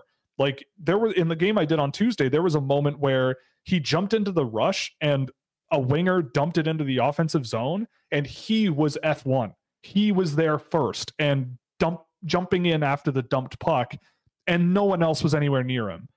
And then I think the puck came back for a 2 on 1 after that which is, is so Artyom Levshunov hockey. It's insane. Um, part of that might be Michigan State and how they play. Uh, for sure, they are a bit more of a you know puck carrying possession offensive team. But with Levshunov, though, the the issue I have is he is the word I would use is not uh, lazy, but the, the the word I would use is is like um careless. Like what he well no, it's like what he has is misappropriated, right? Like I think the thinking is I don't need to be the most mobile defender because I'm big and can hit people, which is fine, but when he hits people they get through him. When they when they attack him with evasiveness and and and skill and things in the NHL that are going to happen, that's when things kind of start to fall apart for Levshunov which is legitimately troubling for me. But um, I'm not super scared about it though, because he is a pretty strong skater. I wouldn't say the most fluid or mobile guy, but he has some power behind his stride. He gets around the ice pretty well. Um, he, you know, and uh, look, the other thing too is that there's a lot of points on the board for Levshunov, but in the da- games that I've tracked, of which I don't, I ignore low level uh, uh, low level teams. I think. Uh, let me double check what I've done with Levshunov, but if I recall correctly, the first game I did, he played Canisius College, which is not a well known school, um, or not a high level sort of NCAA program. And in that game, he had six pass attempts that went to the slot and zero shots. Since that game and the three that I've done since, um, he has had one pass to the slot uh, and shot the puck seven times, and all of them are from the perimeter. So if you're thinking that this guy is easily projectable as an offensive defenseman, it just at five on five at least in the games that I've seen and the games that I've tracked, it is not as much there as you think. To me, what I've thought lately about Levshunov too, and I'll move on after this, but what I've been thinking lately, and this might just be because how he looks when he skates but he kind of reminds me of like Dion Phaneuf, but reincarnated in 2024, where Dion Phaneuf was not the most mobile defensive player. His defensive results were not fantastic. Um, but Phaneuf was a guy who just could hit like a train. He wanted to play physical. He wanted to be involved and and get into the greasy areas. And Levshunov does do that. Um, and Dion Phaneuf, though, his offensive game was just absolutely hammering the puck from the point, right? Like that was his thing. With Levshunov, that's not, it's more of a modern twist on that, where it's not just bombing it from the point, but it's stepping up into the offensive zone and just like, just trying to be a fourth forward on the ice at times. Is that going to work? I don't know. You know, Levshunov is a guy who I think is going to go in the top five, top four probably be a fine NHL defenseman and come a ways in terms of physical development and actually winning those physical battles a lot more. And to answer your question, I do think another year at Michigan State would be good for him. I certainly wouldn't immediately throw him in the NHL. Um, and the AHL, I mean, I don't know. I feel like another year in college would not do him any harm. Um, but again, like because he doesn't he doesn't look like quite a dominant defenseman, right? Usually you want someone who has outgrown their competition, but Levshunov at times does still struggle uh, in the NCAA, even though he has a ton of points this year. Um, but yeah, there's absolutely room to improve, right? Like I'll never say that any player doesn't have room to improve when they're 17 or 18 years old. Like he can get better at these things, right? It's just going to be a matter of how much better does he get and how much better does everybody else around him in the draft get? Because I think there's a lot of guys who could go a few picks later than Levshunov that have just as much upside and maybe not as much of a questionable profile now. Uh, thoughts on the Capitals prospect pool? That is a team I have not thought about in a while, and I'm going to kill some time before I pull up my drafted prospect tracker, accessible through scouching.ca with a partner level subscription. Um, it is a big sheet, so it's taken a while to open here. But the the Washington Capitals. Um, so the Washington Capitals on paper are sitting in the bottom five teams in the league, um, but they do have some good names available. Uh, the ones that stick out to me, obviously, are Ryan Leonard, Andrew Cristall, and Ivan Miroshnichenko. Um, I'm kind of a fan of Alexander Suzdalev, but I'm not sure there's an NHL player there. Um, I still have faith in Brent Johnson. I watched him a bit after someone asked about him uh, during the show with Ohio State. I thought he has been playing quite well, um, but he is still a guy who I think is a. I have him listed in here as a maybe if we're thinking prospect pyramid level type things. Like I think he's one rung above sort of the everyone else kind of level. Um, Hendrix Lapierre and Connor McMichael. I mean, Connor McMichael's having a pretty good season in the NHL, um, but he'll be turning 23 for next year, so he'll age out of this tracker. Uh, Hendrix Lapierre, he's been a serviceable NHL guy, which is fine. You know, the Capitals also haven't drafted a whole lot lately, I don't think, in the draft. They haven't had a ton of picks. Um, but they've done, I think, in general, done pretty well. I'm a, I'm a fan of Ludwig Persson, uh, who's playing in second division Finland, which is not a great league, but he's doing very well there. Um, but Ryan Leonard, you know, look, he's he's he's. I watched him a little while ago. He's still Ryan Leonard, intense physical guy, great shooter. You know, you he he if he can find some space, he will put the puck in the net. Um, and he grinds hard. He does a lot of things well. Andrew Cristall, he's still very much the same. His skating is a little bit better in terms of uh, turning off pressure, making quick turns to create space for himself, all those things. Um, and he's but but the tendencies and the lack of real foot speed and, and physical resilience are still an issue with him. But again, like for drafting him in the second round or whatever it is, uh, early second round that that Washington did, I'm not super concerned. So Washington, you know, when I look at the actual players on this list, I do think they're a little bit better than a bottom five program in the NHL. Um, but I do think that you know there is some room for more to be added. Um, but they're yeah, they're definitely not you know like they're down there with like Colorado, but Colorado's only that low because they don't have any guys that they've drafted over the years. Um, their list of players is about 18 players long, so it just by default will put them down there. Um, and Washington, I think the they're, the Washington is kind of like Detroit, I guess is what I'm saying. Where Detroit in my data may not look so good, but the good players there, I think, make them look a little bit better. And with Washington, the players that are at the top do make them look uh, a little bit better. Uh, Brady Tkachuk trade room is tossed out uh, from Wit. What's your take? Uh, I saw this. Uh, Steve Staios basically came out and said it was BS. Um, Steve Staios himself basically was like, "This is not happening. Like Tkachuk's not going anywhere. Um, and it's kind of up to him to trade people. He and he, I will also say though, he was a lot more tepid about uh, Jakob Chychrun. So with Jakob Chychrun, um, you know, there was rumors that teams were calling about him and that there might actually be a deal that comes to fruition here. And the way that he phrased it was that it was disappointing that word of these things came out. So it's not like he was saying we're not planning on moving him, but you know, we are getting phone calls and it's sad that whatever. But he said that, you know, if I was a other team, I would be calling about him as well. Um, and so, you know, conversations happen and names get out, but um you know, it, it it's so it just seems like there was a little bit more of a of a serious rebuke from him when it came to Brady Tkachuk. Yeah, I, I doubt either of those guys are moving.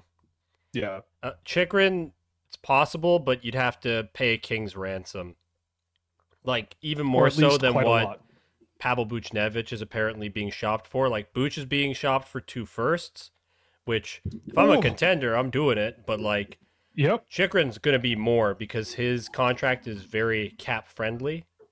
And uh, no, but it's true. It's like he's he's a really for what he is, like his contract's pretty good. So yeah, I just you just said the it. thing, but I, I, thought it was funny.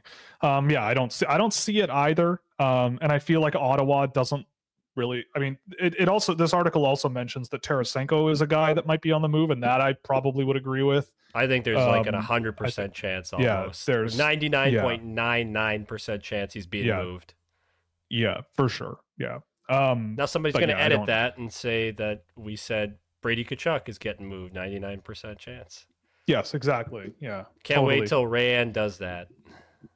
Yeah, our graphic designer loves to loves to troll. Exactly. Um uh David Phillips again. Have you seen any Ilya Pautov? Looks awesome in the MHL and plays hard. I really like Ilya Pautov actually. I don't know if I don't know if I buy NHL player there. Um because again, he plays in a pretty soft league. But I agree with the assessment. Like he does play hard. He moves. He moves quick. He he he's an intense player.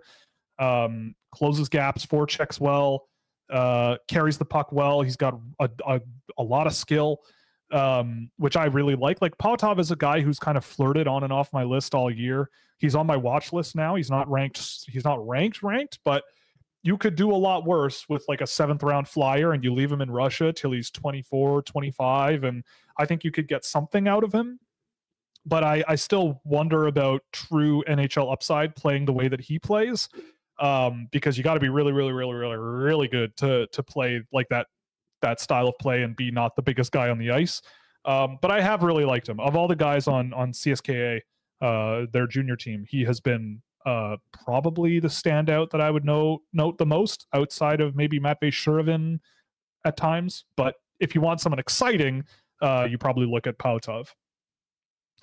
Uh, Jordan Millette. Oh God. Uh, how is Mr. Will doing today? I am doing fine. Um, I had a really awful night's sleep the other night. Um, the cat would not let me sleep, and there were big thunderstorms down here in southern Ontario, which really sucked. Uh, but I got a good night's sleep last night, feeling pretty good. Um, I don't know what else. What else is going on? Not much. You know, I'm I'm just living. I'm living it up, man. Yeah, living it up. Thanks for not considering me, Jordan, or asking how my day is, huh? Well, I don't know. It's okay. Maybe he just doesn't like you. I don't know. Just not a fan. Yeah, well, he trolled my brother's uh, Instagram page when he had mm-hmm. when he was more active. It's true. See, well, maybe he should. There you go. I know how Jordan feels about my family. Then. no, I love Jordan. Oh God, it's okay. I who he needs doesn't? To, he, he, needs to come back and play Catan so I can finally beat him because he only played once. Yeah, it's true. I've beaten everybody I've played from the Discord. So it come back, true. play another game of Catan against me, Jordan. I'm raring to go. uh, there's a lot of talk about Stankoven in here. I'm still sick. We chose Klimovich over him. Yeah, I mean that. Yeah, but Klimovich had six power play goals at the under 18s. So therefore, you got to go with you got to go with the guy who scores goals, right? Um, what about Mavrik Bourque? Can you give us a rundown on where he's at in his development and how he projects if things go well? Man, Mavrik Bourque is just such a good hockey player.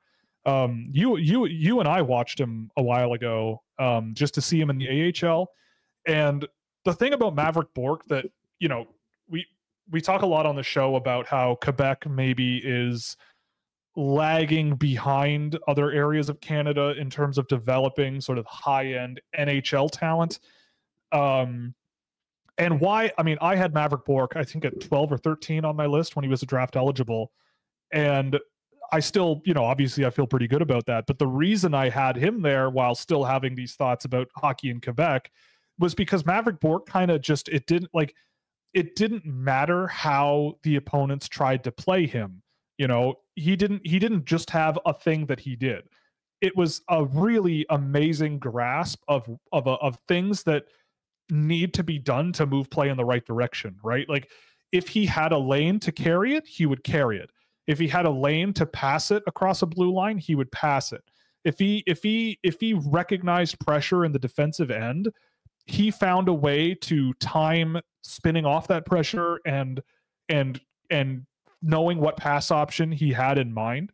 Um he just seemed to have such a great grasp of what he was capable of what was happening on the ice and what was coming his way and how he could work around it with what he has. Like that's a tough and I think that's a tough thing to spot unless you see a player for a long time uh like a number like Mavrik Bourque was the guy who was a first round pick for me for a while like later on I think on my list. But then as the year went on the more I watched him the more I went yeah you know what? Maybe this guy is one of the one of the smarter more capable playmakers in the draft and you know not sure about how his ability to score will translate but he's a guy who is one of these dudes that makes other players lives easier which is something that I always really really value um so yeah with Mavrik Bourque you know, I, again, I don't think he's going to be like a superstar in the NHL, but if he hits in the NHL and it works out, like I could see him being a good sort of middle six Swiss Army knife. Like the way he plays, I think could work on the wing. Um, I'm not sure about a center in the NHL. Maybe I would give it a shot, but I I think that more likely just because of the pace and physicality of the NHL and the added responsibility there uh, for a center, I'm not sure Bourque is quite that, but I mean, I it, it, it would it would certainly not hurt to try uh, because he's been great all the time, every single place he's played since he was drafted. Um, so yeah, I remain a big fan, um, and uh, and I hope he has just as lovely an NHL debut one day as Mr. Stankoven has had. Did you ever figure out what the Stars saw in Wyatt Johnston that everyone else missed? Was it the pandemic that let him fall that far? So, um, I've thought about this a lot too, because Wyatt Johnston was one of the only players I think that did not play that when a team drafted them, they nailed it.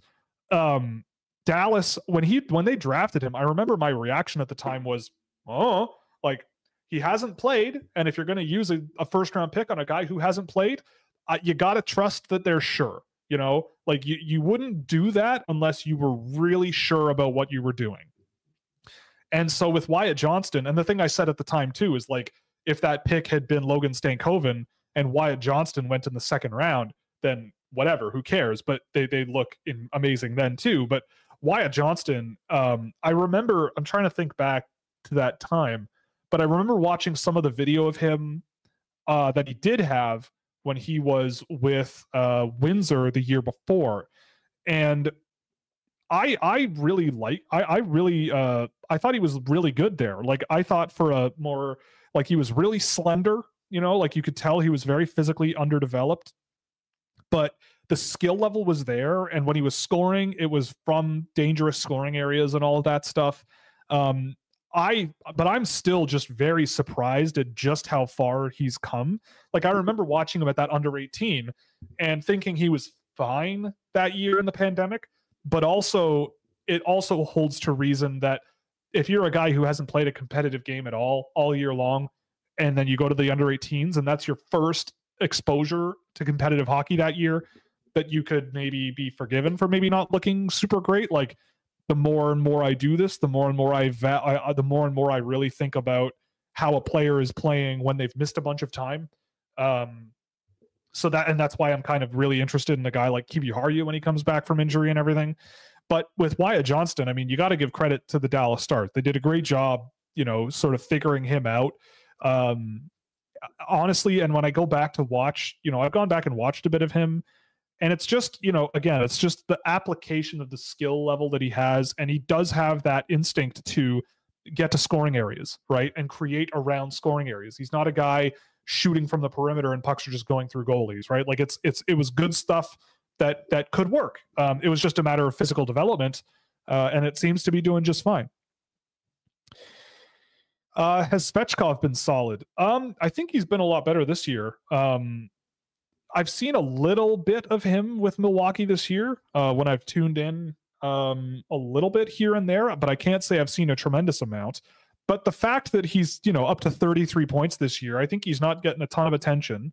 Um, I think he's among their leading scorers on the team. Yeah, he's the fourth leading scorer on the Milwaukee Admirals behind Zach L'Heureux, uh, Yegor Afanasyev, and the one and only ultimate uh, Canadian high school hockey alumni, Mark Jankowski.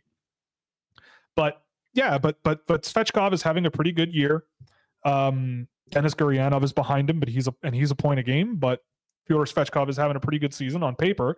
Uh, and when I've seen with Milwaukee, yeah, like Svechkov was always going to be a bit of a slow burn guy to me. Um, he doesn't have the flash and and and the the shine of a lot of other players, but the reason I liked him a lot was just how smart he was and how well he read the ice and doing it against men in Russia. Like there's a lot of interesting things that he does that he did really, really well. That, you know, he was a step ahead of Stankoven on my list, but Stankoven was the more exciting player, the more physical one, the more intense player. Um, but I felt that Svechkov just kind of had a really good grasp on kind of like Mavrik Bourque a little bit, where there's just a really good grasp of the game. Um, just maybe not quite on the same level as a Mavrik Bourque. But yeah, he's having a good season. Um, what would Levshunov and Buium's production look like in Parekh's spot on Saginaw? Well, I mean, Artyom Levshunov kind of gives me vibes like uh, Mintyukov would. Like Mintyukov last year on Saginaw is probably kind of what Levshunov would look like this year. Maybe just not as skilled um, and not as uh, maybe not as passive defensively. Like Mintyukov had a lot of moments where he was sitting back a little bit too much, um, and Levshunov just is is very very is a lot more active in terms of you know finishing checks and hitting guys. I feel like uh, Zeev would be ju- like a really productive player on Saginaw. Um, I watched him yesterday. A guy who just has a, a lot of skill, um, a lot of sort of that that that unpredictability in his game in a good way. Um, really, really just a clever puck mover as well. Um, I have Buium quite a lot higher than Parekh because I feel that Buium is just a a more stable influence on the ice than a Parekh is. I feel like he's much more of a calculated offensive player rather than Parekh, who in my work has been very reliant on shooting from the point. That's been the vast majority of his offensive output has been point shots, um, which is to me fine. You can generate points that way. But I feel like with Buium, you would see a guy who brings a little bit of a different style of offense to the table uh, that could work just as well. Um,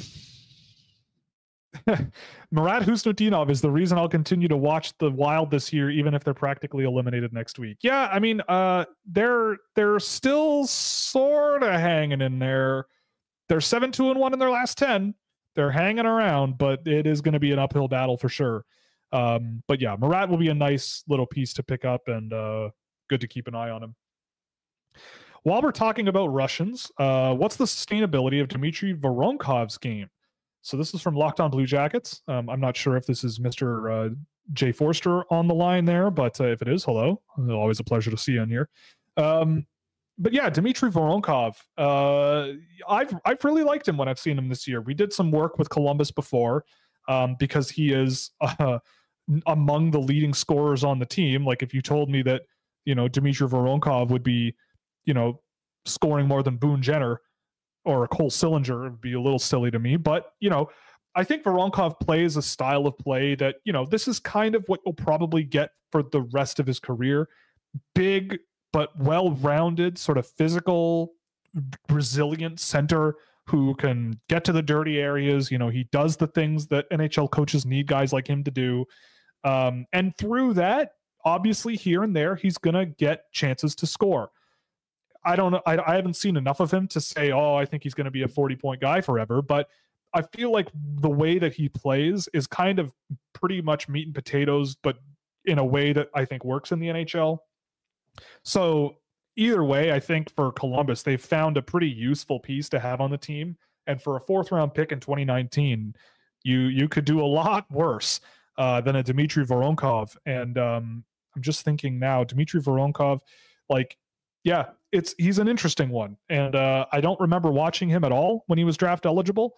Um, but you know, he's he's certainly looking like he doesn't. He, he's certainly looking like he belongs in the NHL, and he's certainly beefy enough, being 6'5", 240 pounds, which is crazy to me. That's you know, he's he's four inches taller than me, four or five inches taller than me, and uh, about 50, 60 pounds my my heavier, which I mean that's that's a big boy. That is a big boy. Uh, and yes, uh, Sean, the 11th hour is the phrase. Yes. Thinking on my toes is not uh, a strong suit, which is a great thing to say when you're a live stream guy. Um, I'm happy with Pedersen. Pedersen. Dreger said his sense is that the deal will be in Nylander range, but I would assume he gets a bit more. What's your prediction? I guess eight around 12 and a half. I think you mentioned a yeah, we prediction we, of what we, yeah, we went over we this kind of went over that. Yeah, because now we my idea is we just get through questions during s- yes. segments so we can get to more stuff. So we set around Mhm. 12 and a half to 12 Yeah. Yeah. by 8. Yeah. Um, yeah, we talked about the power play rule. Do you think Juuso Valimaki would benefit from a change in scenery? Seems like a guy with second pair potential. Uh, he's been fine with Arizona this year. I think he's kind of proven to the league that he can at least be a depth guy. Like he can be on your third pair and and be fine. Um, and I, I mean, when I've watched Arizona, like they have other players that I find are more concerning in the in their own end. Um, and I think Valimaki, like he's kind of been on a journey where he's trying to find his role. Like early in his career, he kind of was this more offensive leaning guy, and that kind of just wasn't really working for him. And and it just kind of ended up with him losing his job, which sucks. Obviously, you don't want to have that happen. Um, but it seems like with Arizona, like again, like I really like Andre Tourigny as a coach. I have for years. Um, and I think that he's the kind of person that's able to sort of spot that like maybe this guy just needs to approach the game differently and use what he's got a little bit differently um and and sort of set his sights on finding like a, a more limited specific role that does work for him. And i think he does play that more you know mobility first. He's got a bit of skill but it's more about just making those quick passes those those simpler plays maybe not biting off more than he can chew and just being more of a dependable solid guy because there's nothing wrong with that. And i think he's shown with arizona that he's at least capable of those things uh, even though arizona has been god awful uh, for what feels like a billion years so i cannot wait for them to beat the toronto maple leafs tonight in a uh, in a 3-2 uh, overtime win or something Without like that. Clayton Keller without clayton keller exactly So breaking that the 13 game losing streak. Yeah.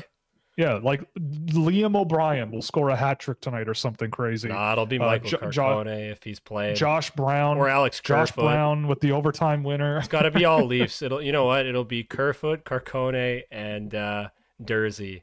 Because Sean Durzi's a little rat, so he'll score Yeah, the winner Sean and Durzi just like little- stick his tongue out. Yep. Oh, I miss Sean Durzi. He's uh he's such a fun player. Yeah, but at the same time, I think that was the Muzzin deal. It was, yeah. You got Jake if it was the Muzzin, Ca- right? if it was the Campbell deal, then uh oh. But if it's the Muzzin deal, Yeah. then yeah, I know it was a good it was a good move. It's just fun to watch. I just really like watching Yep. Sean Durzi. I love him. I think he's Um, great. Yeah. Uh, what is Peyton Krebs? Peyton Krebs, I mean, I watched a Buffalo game the other day and I kind of noticed Peyton Krebs a few times, but he seems like a guy who really, really good transitional player. Um, you know, I, I, I look at a Peyton Krebs and I maybe see a guy who may not score a ton for you at the NHL level. Like this is his third season ish in the NHL, essentially. And he's been a guy that doesn't you know he's maybe a 30 point scorer. This year he's on pace for 15 which is not ideal. Um but to me peyton krebs's real advantage is his transition play um there's a player in this year's draft that's kind of similar in uh, Ole who's a guy who you know the offensive production isn't quite there but boy is he ever a good puck transporter right like the skill and the speed really benefit him and I think that that's kind of what Peyton Krebs is. I don't know off the top of my head who he's been playing with this season. I don't know AJ if you know either. Um, you know, but he's playing. He's playing like check. he's he's playing like 10, 11, 12 minutes a night, which is not a ton. Um, but to me, like he is kind of settling in as maybe more of that third line transition speed first type of player. Like a guy like Peyton Krebs is, I guess what I'm saying is a guy like Peyton Krebs could probably be on my bottom six, like in on my team, like if it were me, just because of how good he is in transition and how good he is at transporting the puck out of danger, uh, which, you know, for a bottom six, that's kind of what you want. And doing it with control of the puck, which is good. And anything beyond that is is a bonus. Um do, do, do. Thoughts on the Seattle Kraken prospect pool? It's very good. Uh, they've drafted a ton, and they've drafted a bunch of guys who score a lot of points. Um, is it going to work? I mean, I'm sure there's a lot of guys in the Seattle system that that could work out. Like I've watched a lot of Ryker Evans this year, and he's been a guy who is again like settling into that stable NHL role and looking okay doing it. But I mean, Shane Wright is looking okay. I've seen I haven't seen a ton of him this year, but it it it's fascinating. Shane Wright is a fascinating case study for me. Uh, and we can get into it later another time, but but he is one where I still think like there's a lot of potential with him. Like you can see him as an offensive player. There's a lot of potential. I felt that when he did play in the NHL, he did look better than his point totals would indicate. I think that it's just a matter of being a guy who's comfortable offensively enough to to slot in their top six or top nine, which I just don't think he's quite there yet. Um, but yeah, so with Shane Wright, it's a weird one, but I do really like Jani Nyman. Uh, Jagger Firkus, I've loved this year. I thought he's been playing great. Carson Rehkopf is having a great season with Kitchener. I think he's a big reason that team has been so successful. Uh, Ty Nelson is being Ty Nelson. He's still doing okay. David Goyette also having a really, really good season with a powerhouse Sudbury Wolves team. Uh, I saw him the other day playing on a line with Kieran Walton, uh, and he looked really good in that one. Um, Oscar Fisker Molgaard has been getting a lot hotter as the season goes on in Sweden, and, and everybody knows that I was a fan of him a lot uh, last season. Um, so yeah, they have a lot of really, really good names out there. Um, Tyson Jugnauth is another one who I saw the other day. Uh, I was looking at um, uh, who was on Portland that I was watching. Oh, Diego Buttazzoni. And I noticed Jugnauth a couple of times doing some stuff that I saw Jugnauth do two years ago, um, but do it a little bit better and more often. Um, you know, I'd say the only real sort of maybe miss that I would have said I told you so a little bit at this point is Edward Sale. Um, that's a guy who I really soured on as the season went on last year, and he has had a real struggle to to really sort of capture what success he had as a as a young a young buck in Czech in Czechia. Um, but overall, I mean, I think I think Seattle has done a really really good job drafting and and uh, they have set themselves up pretty pretty well um, with some with some real solid options at especially up front, especially uh, at the forward position. I would say. Uh, have you seen Jere Lassila? I have. I have seen Jere Lassila. Um, I don't think he's an NHL guy, but I think he could have a heck of a career in Finland. Um, skilled and and pretty speedy, but it just I feel like he's a guy that needs space and big ice to do what he does he was good at the World Juniors because you know speed and skill and everything, and he just put the puck in front of the net for his teammates, and and they you know he had that I think he had a beautiful overtime goal or, or some sort of I think I don't remember specifically right now, but that was a really nice play that he had. But a lot of what he was doing was you know they had big guys creating traffic or in traffic or in scoring positions, and he got the puck to them. So it's I like Lassila, but maybe a guy I invite to a camp. I don't think I would draft him. Um, but I would see what he could do on it with an NHL prospect system. Uh, but I, I don't know. I see. I feel like at the end of the day, you're going to get a solid career, but in Finland out of him. Uh, what are your thoughts on Cal Ritchie? Uh, honestly, I've really liked Cal Ritchie. Uh, I started a lot lower on him last year at the beginning of the year, but I think it turned out that he had been injured, uh, fighting an injury at the beginning of the year, and the back half of his season I felt was way better um, and a guy who I don't remember where he ended up on my list at the end of the day. I think he got drafted exactly where he was on my list. Um, but you know, he's a guy who I think plays a very projectable game to the NHL, skilled and and mobile and and and can shoot, can do a whole bunch of stuff pretty well. Um, and he's having a fantastic season uh, with Oshawa this year. You can't deny that. Um, did you see the Lekkerimäki lacrosse goal? I did not, um, but I believe it. I believe that he did. Do you think Teddy Stiga could be a high energy third liner at his peak? Yeah, I mean, I think that's a reasonable expectation for what he could be. Um, you know, like we're watching Logan Stankoven in the NHL do what he's doing. I don't think Stiga's on that level at all, but that similar type of player, right? An undervalued guy because he's small, but the way that he plays, you just you throw him over the boards because you know he's going to try. And when he gets the puck, he can make offense happen, right? Like that's kind of what he does. Um, so I, I've really liked Stiga this year. Um, he's worked his way up my first round. I just, uh, if you're on, not aware, on my GitHub page, I posted a, a free tool that you can use, Python code, to basically make your own draft rankings. So you just put a list of players that you want to rank in a in a sheet or, or in the program, and it'll ask you who you prefer between one or the other. So I do this periodically just to check myself because guys might it's hard to explain, but there might be guys that move around a certain range or guys that you pick up on later that that you really liked or have fallen off maybe and they you know they get into ranges where they probably don't really belong. So for me uh, i just like to just throw my list of players in the in the thing and go if it were up to me who am i taking right? Like if it were up to me between a and b who am i going with? Um, and it was just recently updated to make it a little bit better um, but I did that the other day, and one of the guys that jumped up the most was Teddy Stiga. Like Stiga was ranked 28th on my first list a month ago. He's at 18 now, which is other than Igor Chernyshov, the highest jump of anyone in the first round. Uh, oh, that's not true. Dominic Badinka moved up to 21 on my list, which might be a little high, but I just really, really like him. Um, but yeah, so Stiga, I think energy guy, but a good one with some skill and and some finish. I think he could be there. Uh, I prefer an end of season tournament with the teams that don't make the playoffs to decide the first overall pick. I agree. I think that would be really really cool. Um, the, I think the problem from the NHL's perspective would be that you're dividing the audience too much. Um, and I, I don't know, maybe I'm wrong on that, but I get the feeling that also who qualifies you know, I, to play that tournament. Yeah, that's like, the other yeah. problem with it. Like, where's the cutoff?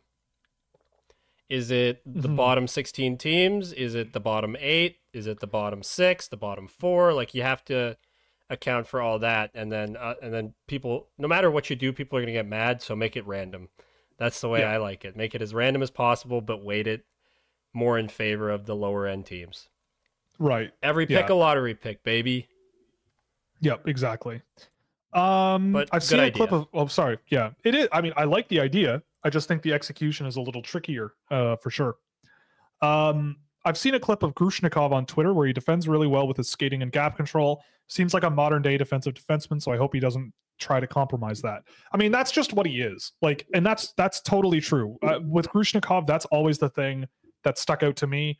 Just a really, really good skater and applies it defensively really, really well and like he kind of reminded me of like a mini Alex Romanov, right? Like I know AJ, you're not a huge Alex Romanov guy, but in terms of like playing defensively, playing physically, you know, using your feet well to defend and, and control gaps, and just keeping your passing game really simple. A guy like Grushnikov kind of checks all those boxes. Like I think there's an outside chance he finds a role with Calgary, especially if they're going to continue to sort of shed guys and maybe retool a little bit on the fly but I don't I don't think there's like a massive potential player there, but just a you know a solid guy. You know, um, who's the most under the radar forward and or defenseman in this year's draft? So I would say Alfons Freij is the most under the radar defenseman. I have him in my top ten. I love him. I think he's great for what he is. Uh, underrated forward. I mean, the guy that I have ranked highest relative to the average is Topias Hynninen, who has actually, I mean, I say heated up very loosely, uh, but he has, you know, he went down to the second division in Finland, played a couple of really good games there, came back up to the top level. Um, and again, like just a guy who plays the right way. I hate that I'm using that phrase, but he plays the right way in a league where there isn't a ton of pace, in a league where there isn't a ton of high end skill or whatever. Uh, is a guy who I think is a a good, energetic player who plays hard, plays smart, and I think has a lot of room to grow offensively. He shoots pretty well, better than a player with one goal this year. You would you would think would would score. Um, and I just feel like Hynninen has been a, a good player all season long um, that if you could get him outside the first round, like he's 66th on European Central Scouting, which implies he may not even get drafted, which would shock me. I would be very surprised if that's what happened. Um, because I, I just really, really like this guy. And uh, yeah, he's the first name on my list that on average is not ranked. Um, and he's in my late first round. Um, but I'll, I don't know, I'll throw out one more maybe just because. Uh, Nah. no. Um, Dominic Badinka might be another one because I just again a guy playing pro hockey in Sweden and he's playing like 20 minutes now a night for Malmo and not looking out of place doing it. I feel like uh, if we're talking about, I did a game of who did I do again? I did a game of someone else right before him, and I oh I think it was Zane Parekh, and I I did the game of Zane Parekh, and then I did the game of Don, Dominic Badinka, and I just could not help but think that Dominic Badinka in the OHL would eat every player alive, like eat them alive defensively, and also produce pretty well offensively. Whereas Zane Parekh, you know, instead of eating other players alive sometimes in his own end, he's eating with them. Like it's it's very strange. It's very different. Um, even though he has maybe a little bit more creative pass vision and plays a little bit more sneakily with the puck than Badinka does. That's but to me, like if you ask me, I'm not looking for my defenseman to always being be doing that. Uh, my defensemen, they need to play defense, and Badinka's a really really good one at, at, doing that from what I've seen so far this season, and and I I've been a big fan. Um, is Kiviharju playing? And this will be it for the show. Uh, cool. Is Kiviharju playing? No, he has been injured for quite a while, but they I saw that um a little while ago, I saw a report that he was coming back this month, but because obviously it's February 29th, the month is now over and he hasn't come back. I imagine he's coming back before the end of the season. Um, I'm I'm on bated breath to be honest with you. I'm waiting. I'm waiting really, really patiently to see him again because I really, you know, I I, I don't know what to do with him, and I just want to see him again. Uh, oh, we got one more and then we'll go because we still have some time. Any opinion on Maxime Massé as a late first rounder and Chicoutimi's heater lately? Uh, I mean, I don't know. I've seen Maxime Massé a bunch of times. I'll see him again um, before the end of the season, obviously. Uh, but I just think that he's a guy who plays a in a way that is like uh, power forward in the NHL on like a third or second line but in the queue, right? And to me, that is tricky. Um, he's on pace for 75 points this year. Like, if a team drafts him in the first round, I think back to like a team drafting when Anaheim drafted Nathan Gaucher, who is not having the best start to his pro career with the AHL team in in, in San Diego. Um, but Chicoutimi, I mean, they are on a real heater lately, that's for sure.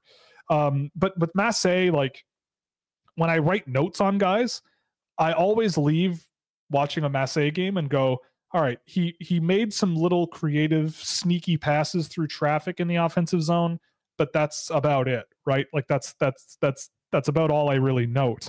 Um, so it's tricky with him. I, I haven't seen him in a little while.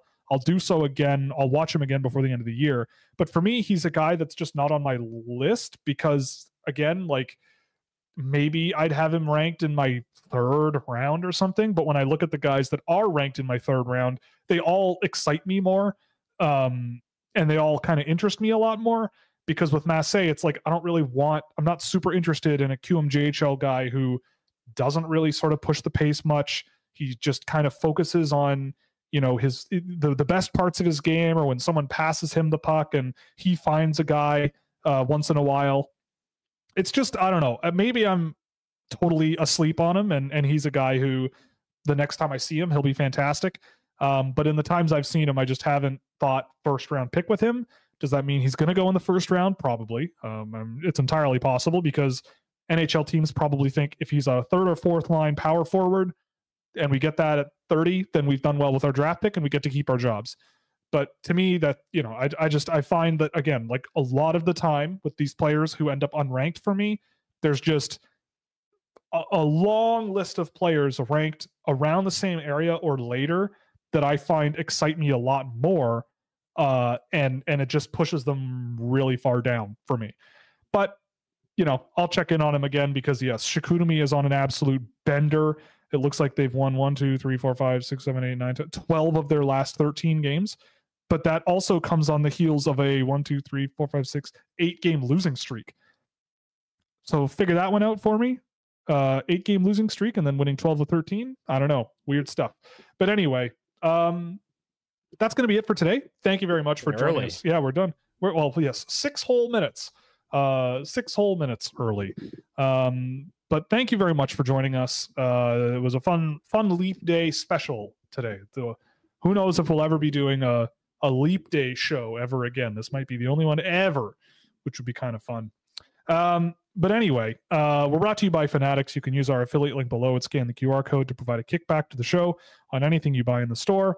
We're also brought to you by Puck Preps Hockey, where you can get all your NCAA and CHL prospect needs from a big old staff of smart people. Uh, you can also help out by going to fractalhockey.com and checking out Fractal Hockey Consulting, which is my business for hand tracked player analysis and recruitment packages for the NCAA Europe and beyond, or anything that anybody could possibly need. Uh, and of course, scouching.ca, where you can get exclusive access to innovative data tools with tons of insight and draft prospects and players making their mark in the NHL. So, producer AJ, thank you again uh, for hanging in there. You know, you're an Yep. ill you're an ill man this week, but your assistance is always appreciated. Go Leafs, go. Um, yeah, can't wait to see them uh, blow it against the Arizona Coyotes tonight. But it's okay. uh, Chychrun's not on Arizona anymore. We only have to suffer that pain for Ottawa. fair enough. All right, That's what I think it is. That's that's what I think it was. Honestly, The juju around around Jakob Chychrun, it's yeah. now gone. just yeah, but now it's in our division, so it's worse. Right. Yes. Well, one team is far ahead of the other one, right? Yeah. Anyway, thanks for joining us. This was a lot of fun. We'll see you Monday night uh, for another installment of Scouching Live. We'll see you around.